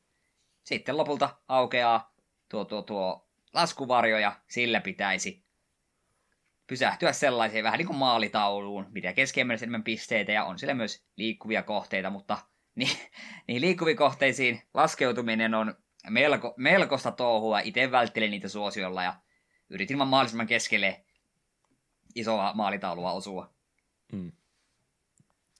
skydiving on ehdottomasti se herkin pelimuoto tässä koko hommassa, koska kumminkin vapaasti putoat alaspäin, niin siinä se ohjaamisen määrä on, on aika rajoitettu, eli tässä nyt on yritetty sitäkin mahdollisimman hyvin mallinta, että tämä nyt todellakaan ole se, että sä painat oikealle, niin hahmo liukuu automaattisesti vaan oikealle, että tällä nyt ei ole semmoista eh, tasohyppely maskotin supervoimaa, että niin ilmassa pystyisi vapaasti ohjastamaan enää, vaan kyllä tässä nyt mennään ihan sitten, no ei voi ilman virrosta puhua, mutta ilman vastuksen mukaan, että itse tuota hahmoa pyörittämällä niin pystyy pikkasen sitä vaikutusta tekemään, eli sä et pysty vasemmalle ja oikealle nojaamaan, mutta sä voit kiertää hahmoa kumminkin, ja lähinnä sitten se liikkuminen tapahtuu se, että sä voit joko pitää sillä ihan suorana hahmoa littana, niin se putoo suoraan alas, sä voit kyllä suoraan pää edellä mennä myös alas, jos sä oot speedrunaamassa peliä ja täytyy vauhdilla mennä rinkuloista läpi ja päästä maahan asti tulemaan, mutta muuten sitten täytyy nimenomaan tällainen Mä en nyt tiedä, mikä on oikea akseli, kun eteenpäin ja taaksepäin kiertää hahmoa kumminkin, mutta se on se ainut tapa, miten sä pystyt enää vaikuttaa noiden rinkuloiden kanssa tähtäämiseen, sen kanssa pystyy pikkasen tekemään, mutta, mutta pienelläkin muutoksilla saattaa moninkertainen vaikutus olla ja kieltämättä kun sä yhden rinkula ohi meet, niin aika usein menee se seuraavakin sitten, että ollaan jo aika paljon hutin menty siitä, mihinkä piti mennä. Hmm. Mutta mut siinä tulee sitten ensimmäistä kertaa tämäkin puoli, että se pitäisi laskeutuminenkin sinne eh, aika pieneeseen, pieneen kohteeseen onnistua myöskin tekemään, että se on vasta osa pisteistä siinä rinkuloiden läpiosumessa, vaan että täytyy se laskeutuminenkin sitten hoitaa alta pois. Puhutaan Mode 7 käytöstä tuossa grafiikkapuolella kyllä vielä ohi menne, mutta toki ei, ei voi olla Mode 7 tässä nyt mainitsemattakaan, että se on nyt se mm, tekniikka, millä koko peli on oikeastaan toteutettukin, niin, niin mitenkä sulla ylipäätänsä koko pelin kanssa niin syvyysnäkö pelitti? Mulla tuntuu enimmäkseen toimivan, mutta ei tarpeeksi hyvin kumminkaan. Kyllä se etäisyyden hahmottaminen SNES-laatuisessa graafisessa pelissä, niin on se vähän sinne päin. Joo, se antoi se niinku osviittaa, että missä, missä kohtaa suurin piirtein kohteet on, mutta välillä sitä yhtäkkiä yllättä hetkinen, että me hahmotin tämän ihan väärin. Toki mielekkäämpää on pelata, kun mitä parempi graafinen ulosanti pelillä on, mutta jos kuviteltaisiin, että sulla olisi vaan pelkkä joku tämmöinen mm, lentotukikohdan tämmöinen tota, tutkakuva vaan pelkästään, missä sä näkisit itse pisteenä ja sitten sä näkisit sen etäisyyden maasta. Se olisi melkein jopa helpompi sillä tavalla tuota peliä pelata, että ei ihan hirveästi kannata. No joo, varmasti mitä enemmän peliä pelaa, niin kyllä siinä sen tuntumaan toki saa, mutta, mutta itse ainakin huomasin, että kun vaan kattelin vähän tarkemmin sitä korkeutta ja yritin ruveta aina samassa, samassa kohtaa ja samalla korkeudella avaamaan varjoa tässäkin pelissä auki, niin huomattavasti nopeammin paransin tulokseeni, kun sillä peruspelituntumalla yrittäisin vaan sitä tähdätä, että on se vähän hakemista tuon kanssa. Mm. Monessa pelissä kumminkin täytyy tuo laskeutuminen aika pieneen tuommoiseen paikkaan tehdä, niin harjoittelua se kyllä kovastikin vaati. Ekalla kerralla todennäköisesti, kun yrität siihen tähdätä, niin sä sirkkelaat jo ihan liian lähellä sitä näin, ja sitten se, kun sä pyörit se ympärillä koko ajan, niin sä todennäköisesti vaan menet entistä enemmän kauemmaksi siitä, kun olisit vaan suoraan normaalisti jatkanut, niin se on se lähestyminen tosi vaikea hahmottaa, että paljonko mä sitä tilaa tässä nyt sitten tarvin, ja sekin sitten, että okei, sä voit aika nopeasti laskuvarjon kanssa pudottaa itse alaspäin, mutta No, sä varmaan tiedät, mitä tapahtuu, jos sä 30 metristä rupeat suoraan pudottaa itseäsi alaspäin nopeasti, niin ei siinä käy hyvinkään. Tässä pelissä isoin vahinko on lähinnä se, että sä heittäydyt maahan itkemään ja potkimaan jaloillasi ja käsilläsi ilmaan, mutta jälleen kerran vähän oikeassa elämässä saattaisi jotenkin ikävämminkin tuossa käydä sitten. Että sillä voi laskeutua joo, mutta täysiä pisteitä jos haluat, niin täytyy tässäkin huomioida sitten se laskeutumisnopeus kyllä. Joo, pieni tarketti tässä näin oli. Mulla oli ensin vähän joissain myöhemmissä tehtävissä varsinkin vaikeuksia nähdä, että missä se laskeutumiskohta on, mutta siinähän on se tutka kyllä siinä pelissä. Käytitkö sitä ollenkaan? Se vilkuttaa sillain tämmöinen ympyrän muotoinen tutka vaan, ja siellä on to, tota, tietty osa siitä sitten ää, paksumpi viiva menee siellä, niin se kyllä opastaa sut sitten sinne viimeistänsä. Se oikeastaan siellä kaikkein korkeimmalla se on helpoin muistaa, mutta sitten varsinkin kun sä oot lähempänä maata, niin nämä keltaisella ympäröidyt laskeutumisalustat, niin ne voi olla vähän vaikeampi nähdä sitten, että onneksi siinä se tutkavaihtoehtokin on. Joo, kyllä mielessäni jossain kohtaa huomioon hetken tästä apua, joka oli ihan kiva, koska jossain kentässä meidän olla vähän ongelmasti, minä oikein tiedä, että minun pitäisi laskeutua. Pyörivät vaan ympyrää. Mm. Joo, jossain kohtaa ne laskeutumisalustat menee sinne veden päälle sitten, että se on tota, silläkin tavalla vielä vaikeutettu, että nämä ensimmäiset yritykset, niin okei, se on jo pelkästään alueelle osuminen vaikeaa, mutta jos et osu, niin se, että sä laskeudut, vaikka onkin nyt auto bounce, niin sekin nyt on ihan hyvä suoritus. Myöhemmissä valitettavasti veteen laskeutumista ei enää lasketa hyväksi suoritukseksi, että siinä pitää sitten kuivalle maalle kyllä osua. Mm. Sitten kolmas laji, Rocket Belt, eli rakettireppuliitelyä olisi tässä näin. Mitäs, mitäs tämä toimii? Joo, tästä, tältä lähdetään maasta lentelemään, kuten sanottua, rakettirepulla kautta jetpackillä. Tässä tarkoituksena olisi lentää sellaisten ei niin kuin rinkuloida, vaan sauvojen läpi. Ja sitten kun on tarpeeksi monen sauvan läpi mennyt, niin sitten voi myös laskeutua. Ja toisin kuin vaikka Light Planeista, niin tässä sun ei tarvii mennä järjestyksessä, vaan siellä on heti on kaikki nämä niin sanotut checkpointit valmiina, että hei, mene näissä kaikista ja laskeudu sitten. Ja toimii hyvin simppelistä, painat kaasua, niin nousit korkeammalle ja sitten pystyt itse kääntämään. Ja pitää enemmän painat kaasua ja sitten enemmän eteenpäin, se hoimalla vaan ohjella mennään, mutta nouset myös nopeammin ja niin poispäin. Ja laskeutuminen samalla tavalla kuin skydivingissa. Tosi tässä on vähän helpompaa sille, että jos se meinaat mennä hutiin, niin sitten se vähän, oho, oho, näpyttelet vähän kaasua lisää ja saat vähän lisää ilmaa ja saat vähän kierrettyä. Mutta itteeni tässä raivosti se hemmetin sauvat, joiden läpi piti mennä, kun se tuntuu välillä aika tarkkaa, että se osuit niihin sauvoihin.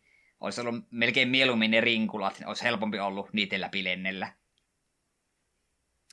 Tämä oli kyllä itselle se kaikkein vaikein suoritus näistä kaikista mahdollisista lajeista, ja mä tein tästä sitten itselleni vielä turhankin vaikean, kun en, en nyt perussuomimies jälleen kerran mitään ohjeita pelin kanssa lue, niin en mä sitä tajunnut, että se riittää vaan se läpilentäminen, vaan mä nimenomaan yritin ylhäältä lähestyä, että mun täytyy kaikki ne neljä mennä sillä pudottautua niiden läpi, niin mä vedin oikein ekstra vaikeusasteella tätä ensin, kun sitten ohi mennessä huomasin, kun vähän jo suutuspäässä vaan lensin läpi, että aion tämä, tämäkin riitti jo suoritukseksi. Mä luulen, että se vaati näinkin paljon, mutta ei nyt onneksi tämä ihan niin pikkutarkkaa kuitenkaan ollut.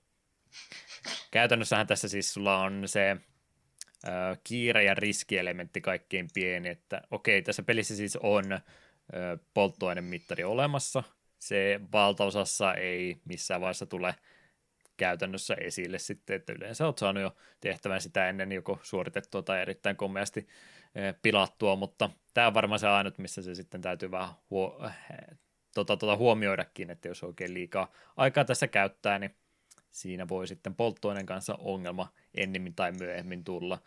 Mutta tässähän se nyt kumminkin kaikki eniten sitä vapautta on, kun sä nimenomaan itse saat sen ää, järjestyksen käydä läpi ja muutenkin että ohjattavuutta kaikki eniten on ja nimenomaan kun sä sitä korkeuttakin täällä saat ää, fiksusti hommattua, niin käytännössä kaikkien monipuolisen ja eniten manyyveriä pystyy tällä tällä tekemään, mutta onko se sitten sen takia, kun on, on niin paljon asioita, mitä sillä pystyy tekemään, niin myöskin pyörit, pyydetään pelaajalta sitten kaikki eniten tässä tehtävässä, niin mulla oli, mulle tämä oli kyllä kaikkein vaikea. Joo, olen itse asiassa samaa mieltä. Se oli aika hankalaa ja vaikka, niin, vaikka sillä on just eniten sitä vapautta ja mahdollisuutta korjata virheitä, niin aika juoksee koko ajan ja sinne, kun kerran mä sauvasta ohi, niin oli heti semmoinen, että ai, ai, ai, ai, nyt ei kyllä, nyt, nyt meni huonosti, nyt aika ei tule riittämään, ja stressi tuossa nousee, sinun rupeat kiirehtimään enemmän, ja enemmän virheitä, ja äh. Tässä se jotenkin väittäisi, että jopa tuota seuraavakin, eh, seuraavankin verrattuna, niin varmaan tässä kohtaa kannattaa tuo tuulikin nyt ottaa puheenaiheeksi. Se nyt on se tuuli semmoinen, että se ei muistaakseni parissa ei kentässä ole ollenkaan, mutta sitten mitä pisemmälle peli menee, niin toi tuuli tulee siihen yhtenä elementtinä myöskin. Se taitaa tähän rakettireppuun kaikkein eniten vaikuttaa. Mm. Tuntuu ainakin siltä, että käytännössä sä oot menossa suoraan, mutta kun pikkasenkin se tuuli puhaltaa jostain suuntaan, niin se pistää niin nopeasti sut hutiin ja huomaa sitten varsinkin siinä laskeutumisvaiheessa, että mä oon varmaan kolme kierrosta itseni ympäri tässä ja pyörittänyt tätä rakettireppua ympäreen, mutta kun ei, ei se vaan nyt meinaa koko ajan mennä kohdassa. Vähän siinä reuna yli justi justi menee ja sitten huti kaikesta huolimatta. Niin, niin. Tuulen kanssa täytyy tosi paljon varoa, varoa varsinkin tämän tehtävien aikana. Toi tuuli on muutenkin tässä pelissä vähän hölmösti toteutettu, että se sanoo kyllä joo sinä ennen tehtävä alku, että tämmöistä tuulta tulee tässä suunnassa, mutta mulla ei ainakaan toi tilataju tuossa peliaikana sitten pelitä yhtä ollenkaan, että okei mä tajuan, että mä menen tuulen takia huti koko ajan, mutta mä en pysy ikinä perässä, että mistä suuntaan se tuuli nyt sitten oikeasti tulee, niin mä vaan yritän parhaani mukaan sitten toivoa, enemmän menen toivon tota kanssa eteenpäin, että toivottavasti se nyt ei hirveästi mua huti puhalla. Mm. Et huomannut tuulen kanssa itse semmoista paremmin, hallitsitko sen paremmin? Ei, kyllä se oli aika kaotista sille enemmän se häiritsi, ei sitä mm. oikein oppinut hallitsemaan. Se olisi jonkun vähän paremman tota, tota, jonkun nuole esimerkiksi jonnekin laitaan kaivannut näyttämättä, mistä suuntaan se nyt tulee. Vähän niin kuin jossain golfpeleissä, niissä on aina aika usein jossain siellä käyttöliittymä joukossa semmoinen nuoli laitettu tuolta suunnalta puhalta ja sitten, no tässä se toki vaatii enemmän kuin itse pelialuekin kiertyy peliaamo ympärillä, niin se täytyy sitten jatkuvasti päivittyä, että se ei voi olla semmoinen kiinteä elementti vaan. Mm. Mutta olisi voinut kuvitella, että se olisi pystynyt myöskin toteuttamaan. Jepseps neljäs pelimuoto tuolta vielä löytyy sitten, mikä se on. Sehän on riippuliidin hang gliding. Tämä tuo ensimmäinen kerran, kun tämä tuli, aiheutti mulle hankaluuksia. Tarkoituksena korkealta lähetään riippuliitimelle ja tarkoitus olisi laskeutua, ja näinhän minä teinkin, mutta peli valitti, että minä toimin väärin. Sitten me jouduin ohja tarkemmin. Tarkoitus oli ensin nousta tiettyyn korkeuteen, ja se tapahtui lentämällä tällaisten tuulenpuuskien alta, jotka sitten nosti sinun ylemmäs. Sitä piti toistaa pari kertaa, niin tuli ta- saavutettiin haluttu korkeus, ja sitten peli ilmoitti, no niin, nyt saat laskeutua.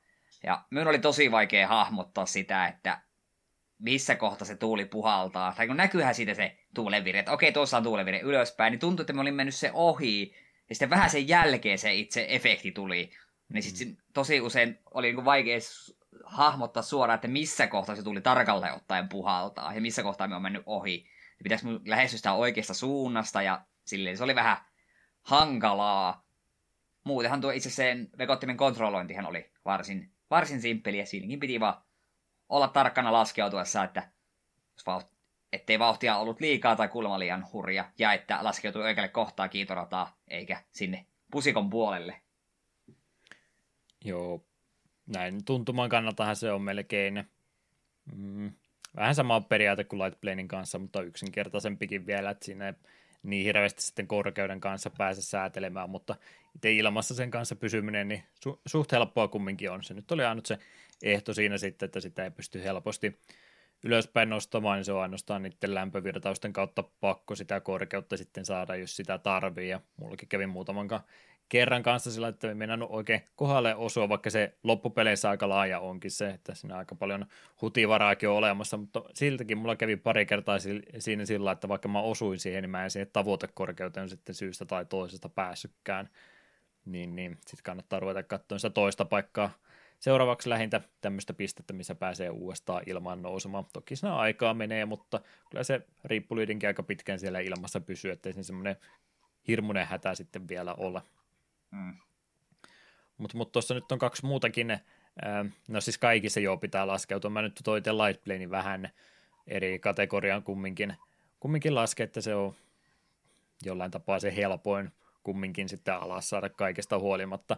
Mutta tämä näin, voi herranjasta se oikean kohtaan osuminen, ei, ei, en, en minä pysty tähän. Vahingossa pari kertaa osuin, mutta muuten niin aika vaikeaa on. Siis samaa juttua edelleenkin kuin tuon tota, skydivingin kanssa. Siinä nyt toki on se laskuvarion mukanakin, se on aika tasainen se tota, pudottautuminen sen kanssa, niin, niin se on jo vaikeeta, mutta se on aika suoraviivasta kaikesta huolimatta. Hangglidingin kanssa niin se pelkkä mittarin kanssa, korkeusmittarin tuijottaminen ei niin hirveästi auta, koska se nyt ei ole niin tasainen se pudotus. Sä kattelet sitä liikettä, mitä se tekee, niin se on vähän semmoista S-muotoista kiemurtelevaa, että se välillä saattaa pudota yhtäkkiä se 50 jalkaa yhtäkkiä tosi nopeasti ja sitten se pysyy melkein vaakasuorassa pitkä aika ja taas rupeaa putoamaan.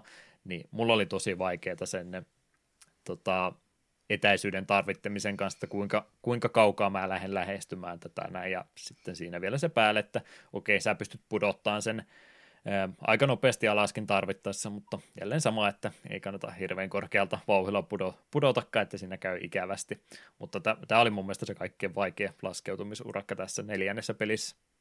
Mm. Pystyn kyllä ymmärtämään. Mm. Tämmöiset minipelit, neljä erilaista ominaisuutta ollaan saatu joukkoon. Tosiaan neljä kouluttajakin on siinä sitten yhteen, yhteensä ja tosiaan kaikkein helpoin siinä on heti ensimmäiseksi. Ensimmäinen kouluttaja sitten oli vain pelkästään kaksi peliä ja sitten seuraavalla oli kolme ja oliko sitten kolmannella ja neljännellä myöskin, että kolmannella oli vielä kolme Joo, ja neljännellä kyllä. on sitten kaikki neljä yhtä aikaa. Kyllä. Ja vaikeus nousee koko ajan, mitä pisemmälle siinä sitten pääsee. Eka menee todennäköisesti enempääkään pelaamatta, kun on nyt osa ohjanta jotenkin päin kädessä pitää, niin se oli vielä aika anteeksi antavainen, mutta yllättävän nopeasti se vaikeustaso sitten siinä myöskin nousee eteenpäin. Sehän tuossa kumminkin on reilua, että sä saat sitten valkata sen järjestyksen, että mitenkä sä, missä järjestyksessä sä haluat ne tehdä. Oliko sulla strategia tähän mietittynä, että teitkö vaikeamman ensi alta pois vai menikö vaihe siinä järjestyksessä, kun se tarjoskin niitä?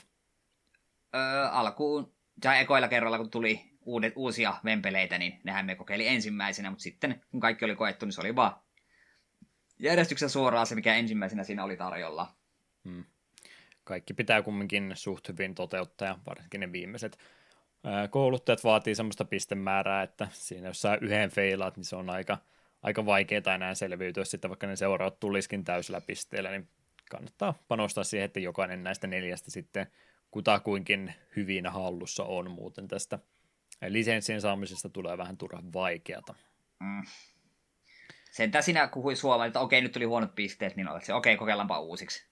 Hmm. Koska siinä kohtaa, jos se hyväksyt sun pistetilanteet, okei, menkää vaikka tällä pistemäärällä, ja sitten se huomaatkin, että perhana muuhan pitää nuo seuraavat vetää ihan tosi hyvin, jos mä haluan päästä läpi, niin sit et pääse enää sitä muuttamaan, sit sun pitää ihan suosiolla vaan feilata tai yrittää pelata täydellisesti, että hmm. päästä aloittaa homma alusta.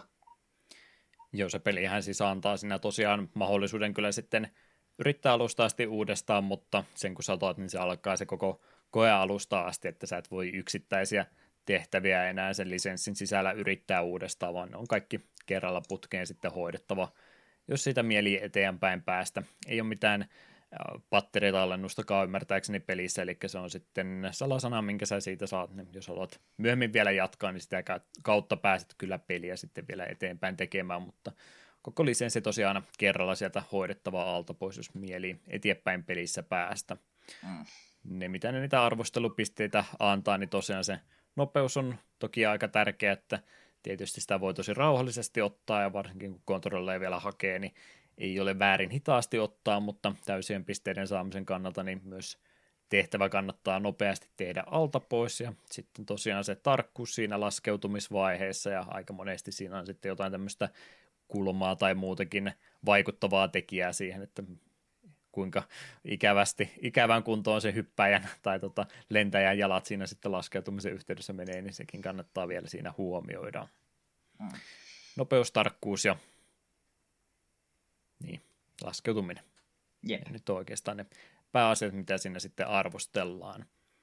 No, ennen kuin muusta vielä puhuu, mitä tuosta pelistä löytyy, niin varmaan se vaikeustaso tässä kohtaa on hyvä kysyä, että no, miten se sujuu? Kyllä se aika hankalaa oli, että siinä ei tosiaan hirveästi ole varaa tehdä virheitä. siinä kohtaa, jos se huomaa, että okei, tuo oli virhe, niin se todennäköisesti kannattaa melkein suosiolla ottaa uusiksi. Ja etenkin just tuo laskeutuminen siitä, siinä painaa niin paljon ne pisteet. Jos se, menee, se on ihan sama, vaikka se on muuten suoritus tosi hyvä, mutta jos laskeutuminen menee pöpelikköön, niin ei kannata. Ja ei todellakaan kannata, niin kuin me aiemmin sanoin, ei kannata ajatella sitä sillä tavalla, että jos se, okei, tämä kenttä meni vähän huonommin, niin me tsemppaa seuraavaa. Todennäköisesti se et tsemppaa, tai sit sun pitää suoritu ihan piru hyvin. Että se, jos sulla tulee yksi 40 pisteen suoritus, niin jos se tarvitsee seuraavasta sen, niin se on vähän, vähän nihkeetä. Mutta aika hankala. Me itse pelasin siihen neljännen treeningin sai just ja just läpi, ja se oli kyllä jo melkoista vääntöä. Vaati useamman yrityksen. Hmm. Onneksi justiin tämä, että saa itse valita sen järjestyksen, missä tekee, niin siinä mielessä helpottaa, että voit sitten vaikeusjärjestykseen vaikka mielessäsi laittaa ne ja vaikeimmasta aina aloittaa, ja jos menee huonoille pisteille, niin voit sitten jo aikaisin resetoida koko homma ja yrittää alusta asti uudestaan, niin tämä nyt toki vähän helpottaa sitä vaikeampia asioiden harjoittelua enemmän, jos haluaa näin tehdä. Ikävämpi toi peli olisi, jos se joutuisi pakolla aina samassa järjestyksessä tekemään, ja siellä on sitten se suh inokki aina viimeisen. Mm. Toki siinä on sitten se kauheat paineet tulee pelaajille, kun hyvät pisteet saat niissä alkutehtävissä. Ja enää vaan muutama kymmentä pistettä, että nyt kun vaan osaisit laskeutua, niin se on siinä, ja sitten se menee huti kumminkin, ja ohjain on seinässä mm. ikkunasta ulos. Jep. Jep, jep. Bonuskenttiä tuosta pelistä siis tosiaan myöskin löytyisi. Ei ole, ö, tota, Lightplane-kentissä niitä ei ole.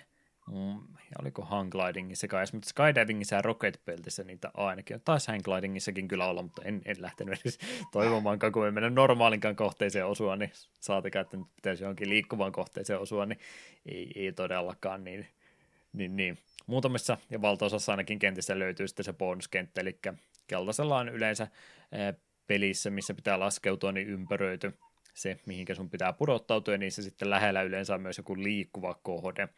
Jos siihen onnistuisi pysähtymään, niin sieltä pääsisi sitten bonuskenttiä pelaamaan. Montako bonuskenttää Eetu näki? En yhtään ainutta. En tiedä niiden olemassa olossa, en nyt yhteenkään liikkuvaan kohteeseen. Minä toisin, nuo on, nuo on po, niin kuin ulkona minun sarjastani. Nope, nope, nope.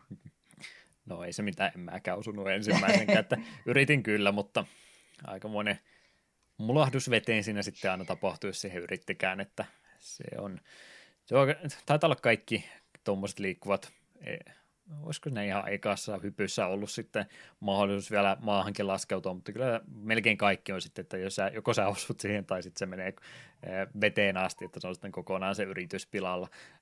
Se, minkä takia sinne kannattaisi siihen osua, niin jos sä osut, niin vaikka sä sitten esimerkiksi tuossa skydivingissa, missä on joka ikisen rinkulan, ja vaikka sä olisit tullut about, no en tiedä, antaakohan se pää edellä tulla sieltä tota, muutamasta kilometristä asti alas, no mä en ole varma, kumminkin ihan sama kuinka huonosti sä kaiken sitä ennen olisit tehnyt, niin jos sä vaan laskeudut siihen liikkuvaan kohteeseen, niin sä saat aina automaattisesti täydet pisteet, että se on vähän niin kuin se porkkana tässä, että minkä takia siihen kannattaisi osua, ja senkin lisäksi, että saat sen täydet pisteet, niin tulee tosiaan ne bonuskentät sitä kautta auki, siellä tulee tota, vesitornista päästä pingviinillä hyppäämään. Sielläkin jälleen kerran altaaseen pitäisi eh, tikkatauluna osua tiettyyn kohtaan, mitä keskemmälle, niin sitä enemmän bonuspisteitä tulee, jotka toki lasketaan siihen lisenssin saamiseen myöskin vielä syystä tai toisesta mukaan. Mä en tiedä, miten se hyppytornista hyppääminen pingvinillä tuohon lentolisenssin saamiseen vaikuttaa, mutta se on videopelilogiikka, jota ei kannata liian tarkkaan kyseenalaista. Siellä oli sitten semmoista trampoliinihyppelyä myöskin, se oli helpoiten toteutettavissa sillä yläkuvakulmasta katsottuna, josta olisi pitänyt myöskin mainita, ja sitten siinä oli jotain semmoista pientä lentelyä, jossa ihmekana vai missä lintupuvussa pitäisi vielä mahdollisimman pitkälle yrittää liidellä vähän tuolla hangglideri tyylillä, mutta vähän pääsee näppäimiäkin siinä sitten samalla hakkaamaan, että pysyy ilmassa mahdollisimman kauan. Että se on tuo bonuspelit tässä pelissä semmoinen ominaisuus, että aika harva niitä edes pääsee näkemään, mutta ihan kiva pieni lisäsisältö kumminkin lisäkannuste niille, jotka haluaa vielä pikkusen enemmän tuosta pelistä irti saada. Ei tosiaan mitään oleellista siinä menee, vaikka niitä koskaan näkisikään. Ne mm. on vaan tosi pelaajille, tosi Pilot Wingsin pelaajille tarkoitettuja juttuja. Mm. Joo, se tosiaan jäi sanomatta tuossa siis muutamassa pelimuodossa on ja lähinnä se kaikki eniten tuossa sitten että on tuon rakettirepun kanssa tulee esille se, että pääset sitä kuvaa kulmaakin tuolta LJRn kautta vaihtamaan, niin se on laskeutumisessa varsinkin niin aika tärkeä elementti sitten, että näkee vähän paremmin sen ympäristönsä siitä näkövinkkelistä. Muutenhan tämä oikeastaan A- ja B-painiketta vaan tarvii, toisessa yleensä on kaasuja, toisessa jarruja, D-padi sitten, niin näin simppelillä ohjausmekaniikalla nämä kaikki monta eri peliä kyllä sitten on onnistuttu näppärästi toteuttamaan. Mm. Jops, jops. Aika mukavaa, lepposaa meininkiä, vaikka sinne nyt tosiaan arvosanaa jonka niin se tietysti jotain stressiä aiheuttaa, mutta muuten on aika mukavaa meininkiä tähän asti ollut, niin se tapahtuu jotain ihan omituista. Nyt jos pelottaa pilot niin spoilerit, niin tässä kohtaa äkkiä sormia korviin mahdollisimman syvälle, ettei mene vaan eh, kaikki pilalle, mutta aika omituinen käänne tapahtuu tässä pelissä sitten al- alkuperäisessä NES-versiossa.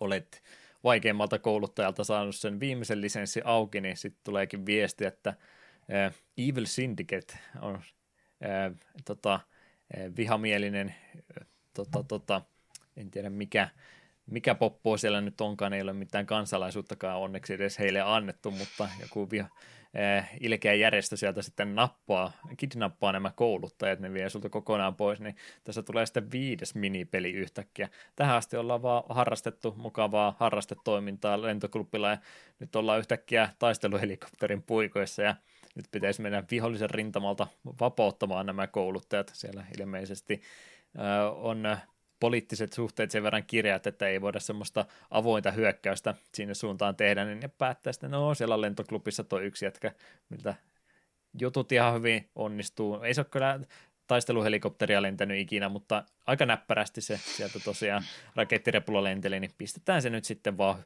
yksikseen hyökkäämään yhdellä helikopterilla vihollisten rintojen taakse, että ei tässä voi mikään pieleen mennä. Niin, niin tämmöinen minipeli tulee sitten vielä siinä pelattavaksi. Tämä on sieltä suoraan ylhäältä päin kuvattu, aika korkealla lennetään ja tästähän tulee nyt sitten ihan kunnon sotataistelua, koska se joutuu tosiaan turretteja tuhoamaan sieltä maan pinnalta ja laskeutumaan sitten sinne heliperin luokse ja pelastamaan nämä kouluttajat pois. Mä, mä luulin ihan oikeasti, että tämä on joku vitsi, kun mä luin tätä ekaa kertaa, että ei nyt oikeasti ole mitään tämmöistä, tai joku romhäkki varmaankin tai tämmöinen, mutta ei, ihan vakavissa. Yhtäkkiä siitä lentoklubilta hypätään suoraan sotatantereille, että onko tämä nyt sitten siitä, kun mä puhuin siitä Dragonfly-prototyypistä, että olisiko se ollut siitä pelistä joku var, varhainen jäänne vielä jäänyt peli, vai mistä tämä tulee? Tämä jotenkin on niin, niin jotain muuta kuin tämä, mitä kaikki muu peli on siellä on kehittäjillä ollut tylsää, että hei, tämä peli tarvii vähän, vähän säpinää ja miten olisi pieni lentely- ja ammuskelukohtaus. Hmm. Mä, mä oikein ymmärrä, minkä takia no tälle linjalle lähtenyt, että kumminkin perheystävällinen Nintendo-peli näin muuten, ja okei, tämä nyt mitään graafista sodankäyntiä todellakaan ole, mutta siitä huolimatta, kun pistetään taisteluhelikopteri yhtäkkiä, niin on se aikamoinen hyppy sitten pelin luonteessa toiseen hetkeksi aikaa, ja sen jälkeen, kun sen tehtävä on suorittanut, sitten ollaan, no okei, no sä saat sen Pilot Wingsin mitallin siitä sen jälkeen, ja sitten harrastustoiminta voi taas jatkua normaaliin tapaan, mutta muuten niin aika omituinen välihyppy tässä tulee sitten kaiken, kaiken joukossa, että voisi nyt kuvitella, että tämä olisi voinut olla vaikka joku metsäpalo ja sä olisit joutunut siellä sitten vettä tähtäämään metsää ja ehkä sieltä pari e, tota, hirsimökin sisälle jäänyttä käydä pelastamassa joukossa, niin taisi ehkä voi nyt vähän eri tavallakin tota, ää, tarinoida tämän yhden minipelin tässä välissä, mutta ne nyt sitten päätti, että aina nyt vähän tarvitaan sotakoneistoakin tämmöiseen peliin, että saadaan ne teinipojatkin tätä peliä pelaamaan. Mutta joo, vähän erikoinen tapaus siinä on sen tehtävän, kun suorittaa, niin tosiaan saat sen Pilot Wingsin mitalin hopeisen semmoisen, ja pelihan on siinä kohtaa läpi. Eipä sokkaa, sä lennät alkuruutuun ja siellä sitten tulee eksperttimoodi käytännössä sulle pelattavaksi ja en nyt sano, että se peli luuppaa ympäri, koska siellä tulee sitten ihan kokonaan uudet tehtävät, mutta jos ei tähän asti ollut vielä tarpeeksi vaikeita, niin sitten vielä vaan vaikeammaksi menee tästä eteenpäin, että lisenssit jatkuu eteenpäin ja nyt on sitten lisää haasteita pistetty sulla näiden samojen pelimuotojen parissa ja siellä tulee sitten toinenkin tämmöinen helikopterikenttä lopussa ja sen jälkeen tulee vasta oikea, oikea loppu tuolle pelille, että kyllä sitä lisähaastetta vielä kovastikin löytyy joukossa. Mä vähän epäilen, että vaikka mä olisin tähän enemmän aikaa käyttänyt, niin en, en tiedä, olisinko pystynyt läpääsemään tuota peliä. Kyllä varmaan kovalla harjoittelulla olisi tästäkin voinut tulla, vai niin, kysymys oli, kuten tuolla alussakin, että oliko se tuuria vai taitoa, että niin, kyllä mä veikkaan, että jos mä olisin läpipäässyt, niin se olisi varmasti tuuria sitten enemmänkin ollut. Tarpeeksi monta kertaa yrittänyt niin vahingossa se joskus menee sitten läpi. Jep. Ei, ei mikään turhan helppo tapaus. Jep.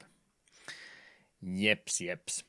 No, grafiikkapuolestakin moni olisi varmaan jo aikaisemmin sanonut jotain, mutta kuten sinne suuntaan jo aikaisemminkin vinkkailin, niin näistä julkaisupeleistä, varsinkin ne Nintendo omasta tuotannosta, niin lähtisin väittämään, että tämä on varmaan se grafiikkademoine tai grafiikkademoksi, tekniikkademoksi eniten tarkoitettu peli, mutta onko se ikävästi sanottu, että onko tämä jotain muutenkin kuin pelkkä tekniikkademo vaan Super Nintendolla? Me vähän veikkataan enem, enimmäkseen ollut sitä grafiikkademoa, että sinne on haluttu edes vähän jotain pelaamista ympärille, mutta haluttu lähinnä edes, että katsokaa mihin tämä konsoli pystyy, ei kyllä Nessi olisi tehnyt samaa. Hmm. Ei, siinäkään nyt, niin, se voi tietysti kokea tuon termin eri tavalla, mutta en tiedä, onko se nyt välttämättä mikään kirosana puhua siitä tekniikkademoina, että kumminkin on, on otettu SNESistä paljon irti, ja vaikka on ihan alkupäin julkaisuja todellakin suorastaan julkaisupeli tietyllä alueella ollut, niin Mielestäni oli ihan graafisesti kumminkin vakuuttava edelleen, ja en tiedä, kun mä sitä tuolla Switchillä pelasin siltä pieneltä näytöltä sohvan puolella, kun ei halunnut edes telkkarinkaan kiinni laittaa, niin sitten se näytti edelleenkin ihan hyvältä, että ei siinä puolessa todellakaan mitään valittamista ole. Tosiaan Mode tätä spritien skaalaamista ja kiertämistä tarkoittaa tämä, tämä ominaisuus tuossa SNESin puolella, niin nimenomaan juurikin sitä varten tämä peli, tai se itse, mitä, minkä konsoli pystyy, sen tota, kannustamana varmasti itse peli-ideakin ollaan lähetty kehittämään, mutta sillähän ne parhaimmat ideat varmastikin luodaan, kun on tekniset rajoitteet nämä, niin tehdään sitten niiden puitteissa niin hyvin kuin vain suinkin pystytään, niin siitä varmastikin on se Pilot Wingsinkin idea sitten aikanaan lähtenyt liikenteeseen. Muutenhan tässä on vähän, öm, no kyllä sieltä siis ne Nintendo pastelisävyt ja muut löytyy, mutta muuten niin jos, jos olisi ehkä muutama vuotta myöhemmin lähtenyt peliä tekemään tai muuten, niin olisi voinut kuvitella, että ne olisi helposti lähtenyt yrittämään jotain Mario-hahmoja tai muitakin tähän joukkoon saamaan, mutta tässä on nyt ihan tavalliset ihmishahmot sitten kuitenkin pistetty, niin siinä mielessä vähän pykälän vähemmän Nintendo-peliltä tämä kumminkin näyttää, vaikka näin värimaailmalta ja muuten onkin selvästikin Super Nintendon peli, niin siltikin niin pikkasen erottuu noista Mario-vetoisista tämmöisistä kevyemmistä peleistä, kyllä minun mielestäni. Mm, totta. Vähän se tosiaan, kun nyt kumminkin SNESi rauta on kyseessä ja sitä syvyysnäköä tarvittaisiin, niin okei se Mode 7 illuusio siitä kolmiulotteisuudesta, niin tulee sieltä esille joo, mutta oletan kyllä sitten, että kun tuonne mentiin Pilot Wingsin 64 ja Resortin puolelle, niin ehkä se siinä puolessa sitten pikkasen paremmin onnistuu, kun on oikeasti kolmiulotteisia ympäristöjä, eikä sitten tuommoisia litteitä taustoja, joita kierretään semmoinen pelihahmo ympärille. Mm. Jeps, jeps. Mitäs muuta tuosta pelistä vielä haluttiin sanoa? Ääni- ja musiikkipuoli Sojo Oka-niminen naissäveltäjä oli siellä taustalla. 64 vuonna syntyneestä henkilöstä oli tosiaan kyse ja hän oli tuolla Nintendolla jonkin aikaa töissä 87-95 vuosien välillä ilmeisesti siellä työskenteli. Ja, ja noiden Nintendo-vuosien jälkeen sitten freelance, freelancer-muusikkona työskennellyt enimmäkseen. Silloin kun hän vielä oli ihan opiskeluaikana, niin Koji Kondo oli semmoinen, jos se nyt esikuva suoraan, niin kumminkin semmoinen henkilö, jonka sävellystyötä ja prosessia todella tarkkaan tutkia. Sen myötä hän sitten oikeastaan tuolle Nintendollekin pääsi työskentelemään ja tässäkin projektissa nimenomaan Koji Kondo oli sitten se semmoinen valvova edustaja ja Oka oli sitten se, joka enimmät musiikit tähän peliin teki. Muita tämmöisiä isompia projekteja, mitä hänellä Nintendo puolella oli, niin Super Mario Kart ja sitten tuohon SNES-version SimCitystä, niin niihin hän on myöskin tehnyt musiikin ja pystyy kyllä aika helposti nuo kolme lokeroimaan yhteensä, että en ole yllättynyt, että yksi ja sama henkilö näiden pelin takana on. Mm jäikö itselle, itsellesi mitään muuta musiikkipuolesta mieleen sanottamaan. Mulla jäi semmoinen, öö, jälleen kerran mietin, että onko tämä ikävästi sanottu, mutta musiikkipuolesta mulla jäi sen vähän mieleen tämmöinen öö, jonkinlainen työpaikana turvallisuusopetusvideomainen musiikki, että semmoinen suht rentouttava kumminkin fiilis tuosta jäi. Joo, se oli minulle sellaista taustaääntä. Se ei häirinyt mun korvia, mutta en me nyt jälkikäteen niin kuin muista yhtä, miten pelin musiikit kuulosti. Hmm. Ei ne huonot ollut, sen me muista, mutta emme niin kuin osaa kuvailla, että minkälaista se musiikki sitten oli. Suht lempeitä melodioita oli, että yritti jonkinlaista rauhoittavaa efektiä varmastikin sitä kautta saamaan. Se täytyy kyllä ehdottomasti sanoa tuosta skydivingin osiosta, kun ne ensimmäiset nuotit tulee, niin mä olisin, että hetkinen, tuleeko täältä Turtlesin tunnaria nyt vai mikä tämä kappale on, mikä lähtee soimaan, mutta ei, oli se oma alkuperäinen kappaleensa kumminkin. Mm. Jeps, jeps. Muuta, mitä tuosta yritin sitten katsoa, enimmät nyt tämmöiset taustatiedot olin kertonut, mutta mitä noista myyntiluvuista koitin selvitellä, niin eh, brittiläinen Computer and Video Games-lehti oli tuolla 96 vuoden lehdessä sanonut, että noin kaksi miljoonaa kappaletta olisi tämä peli myynyt, mikä on varmastikin yli tavoitteiden, no en tiedä mitkä tavoitteet heillä on ollut, mutta kaksi miljoonaa kappaletta tuolle pelille, niin varsin kunnioitettava myyntiluku sille on mielestäni ollut. Mm. Yes. Mitenkäs sitten Pilot Wingsin kanssa, jos meidän kehujen ja kommenttien perusteella kiinnostaisi lähteä pelaamaan, niin mitä kautta pääsee alkuperäistä Pilot Wingsia laillisin keinoin pelailemaan ja mitkä on ne muut vaihtoehdot sitten pelisarjassa myöskin. Joo, uudelleen julkaistuhan tämä on Wiiin Virtual Consolessa 2009, Wii Uun Virtual Consolessa 2013 ja Switch Onlineissa 2019. Ja muita osia löytyy kaksin kappalein, Pilot Wings 64 N64 96 ja Pilot Wing Resort 3DSL 2011. Ja N64 työstettiin toistakin Pilot Wingsia, mutta projekti keskeytettiin. Ja Factor 5 työskenteli pelisarjan julkaisematon osan kanssa GameCube kautta Wii-aikaan, mutta Nintendo ei lopulta halunnut julkaista peliä. Että en sitten tiedä, että miten pitkälle tämän kehitys oli viety.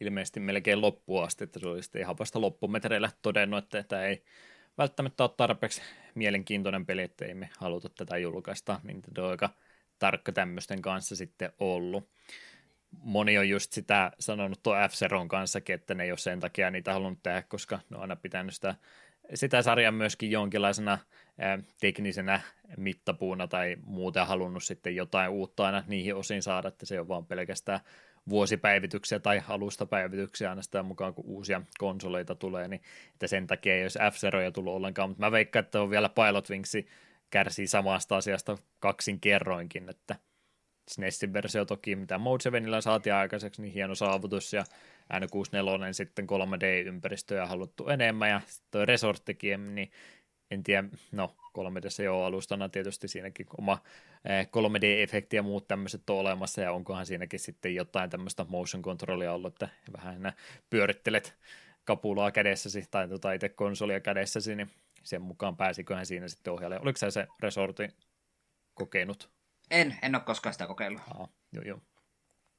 Mutta mut joku tämmöinen eh, elementti näissäkin on siis pitänyt sitten olla, että ne on halunnut niitä lähteä julkaiseen, niin onko sitten tämä Factor eh, Five'inkin tekemä versio sillä ihan eh, idealta ja toteutukselta on hyvä, mutta ne on vaan kokenut, että no, että nyt ei tee tarpeeksi mitään uutta, niin me ei sen takia haluta tämmöistä julkaista. Eikä mä nyt tiedä, eihän tämä nyt tarvi olla mikään vuosijulkaisutahti peli muutenkaan, niin siinä mielessä ihan ymmärrettävääkin toki, että ei nyt ihan, ihan jatkuvasti uusia Pilot Wingsia olisi tullut, ja ei nyt sitten tiedä, mikä on pelisarjan kohtalo muutenkaan, että ei ole kyllä mitään puhettakaan ollut, että Pilot Wingsia oltaisiin takaisin tuomassa. Mm. Ehkä jonain päivänä, kun jotain uutta keksii sitten, niin sitten lähdetään taas uudestaan. Hän rupeaa noita eri ohjaustapoja niin myymään ja lisälaitteena, että sieltä Lapolla lähdet vaikka rakettirepu rakentamaan, niin siinähän meillä on Pilot Wings-peli.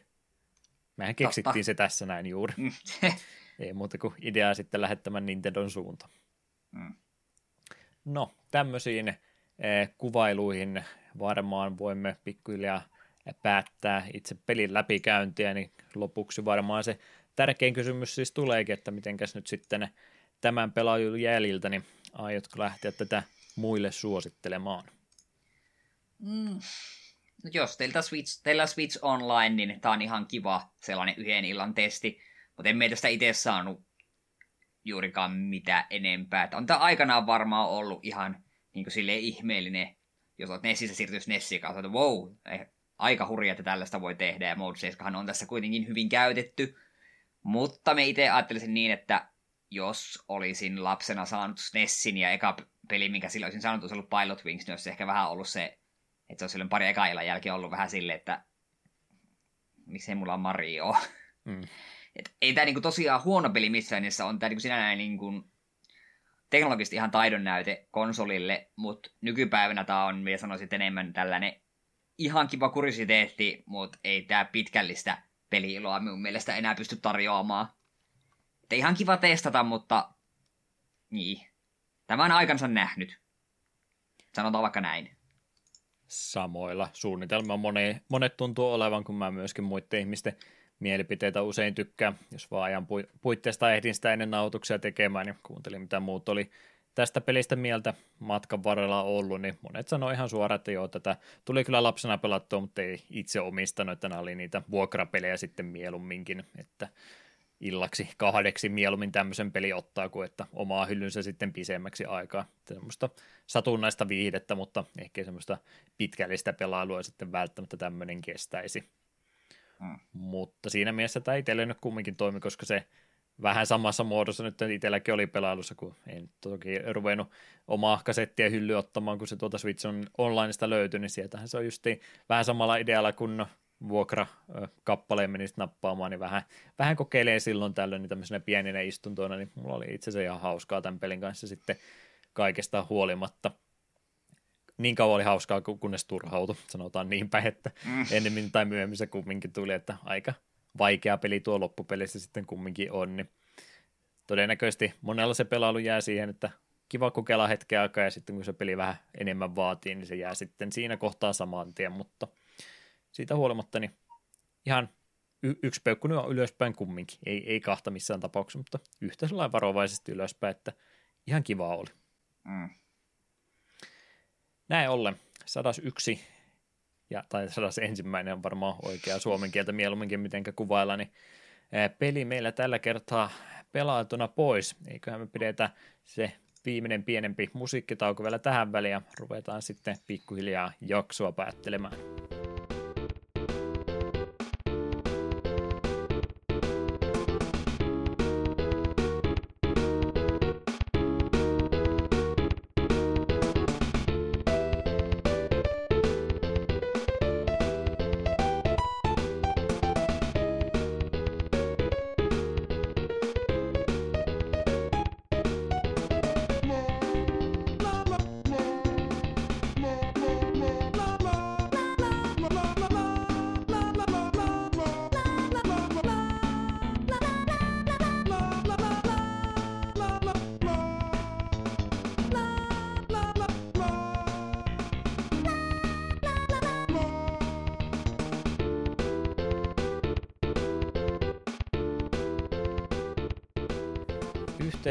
Yhteydenottokanavat sitten vielä tuonne loppuun. Ruvetaan pikkuhiljaa tätä jälleen kerran melkein kolmen tunnin maratonisessioksi venynyttä jaksoa päättelemään.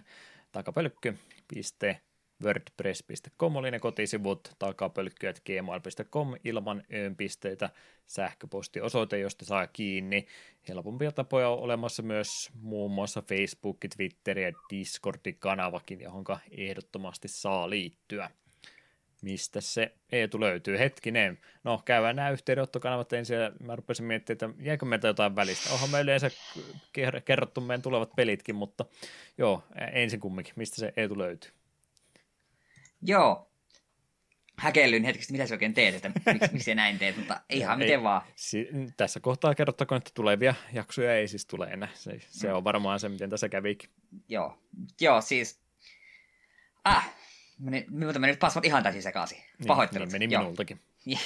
Joo, minä löydyn Klaus nimerkin takaa vähän kaikkialta, mutta Twitterissä ja nykyään myös Instagramissa löydyn The Klauksen takaa. Aika hurjat tein ja Instagramiin liityin ja olen sinne sen viikon aikana mitä neljä kuvaa laittanut, että nauttikaa siitä.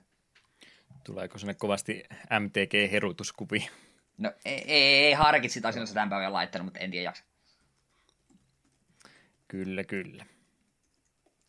Joo, Deokin oli oma nimimerkki ja YouTube oli vielä 89 sinne perään, niin vanhat videot oli sitä kautta ja Twitch ja Twitter oli sitten se pelkkä Deokin, mutta tosiaan joo, me menemme itse asiassa mä en sulle muistanut kertoa, mä ajattelin, että me tehdään tällä kertaa jakso sillä, että me mennään alusta loppuun ja sitten me mennään lopusta alkuun uudestaan, että me ollaan täällä vielä jonkin aikaa tässä sitten. Aa, aivan, aivan.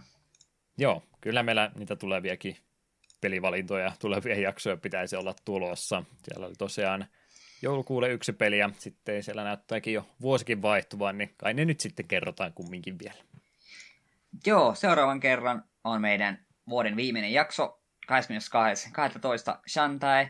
Sitten tammikuu ja vuosi 2021 aloitellaan vähän isommalla projektilla PCn Divine Divinity. Sitten 19. ensimmäistä Obscure, kauhupeliä.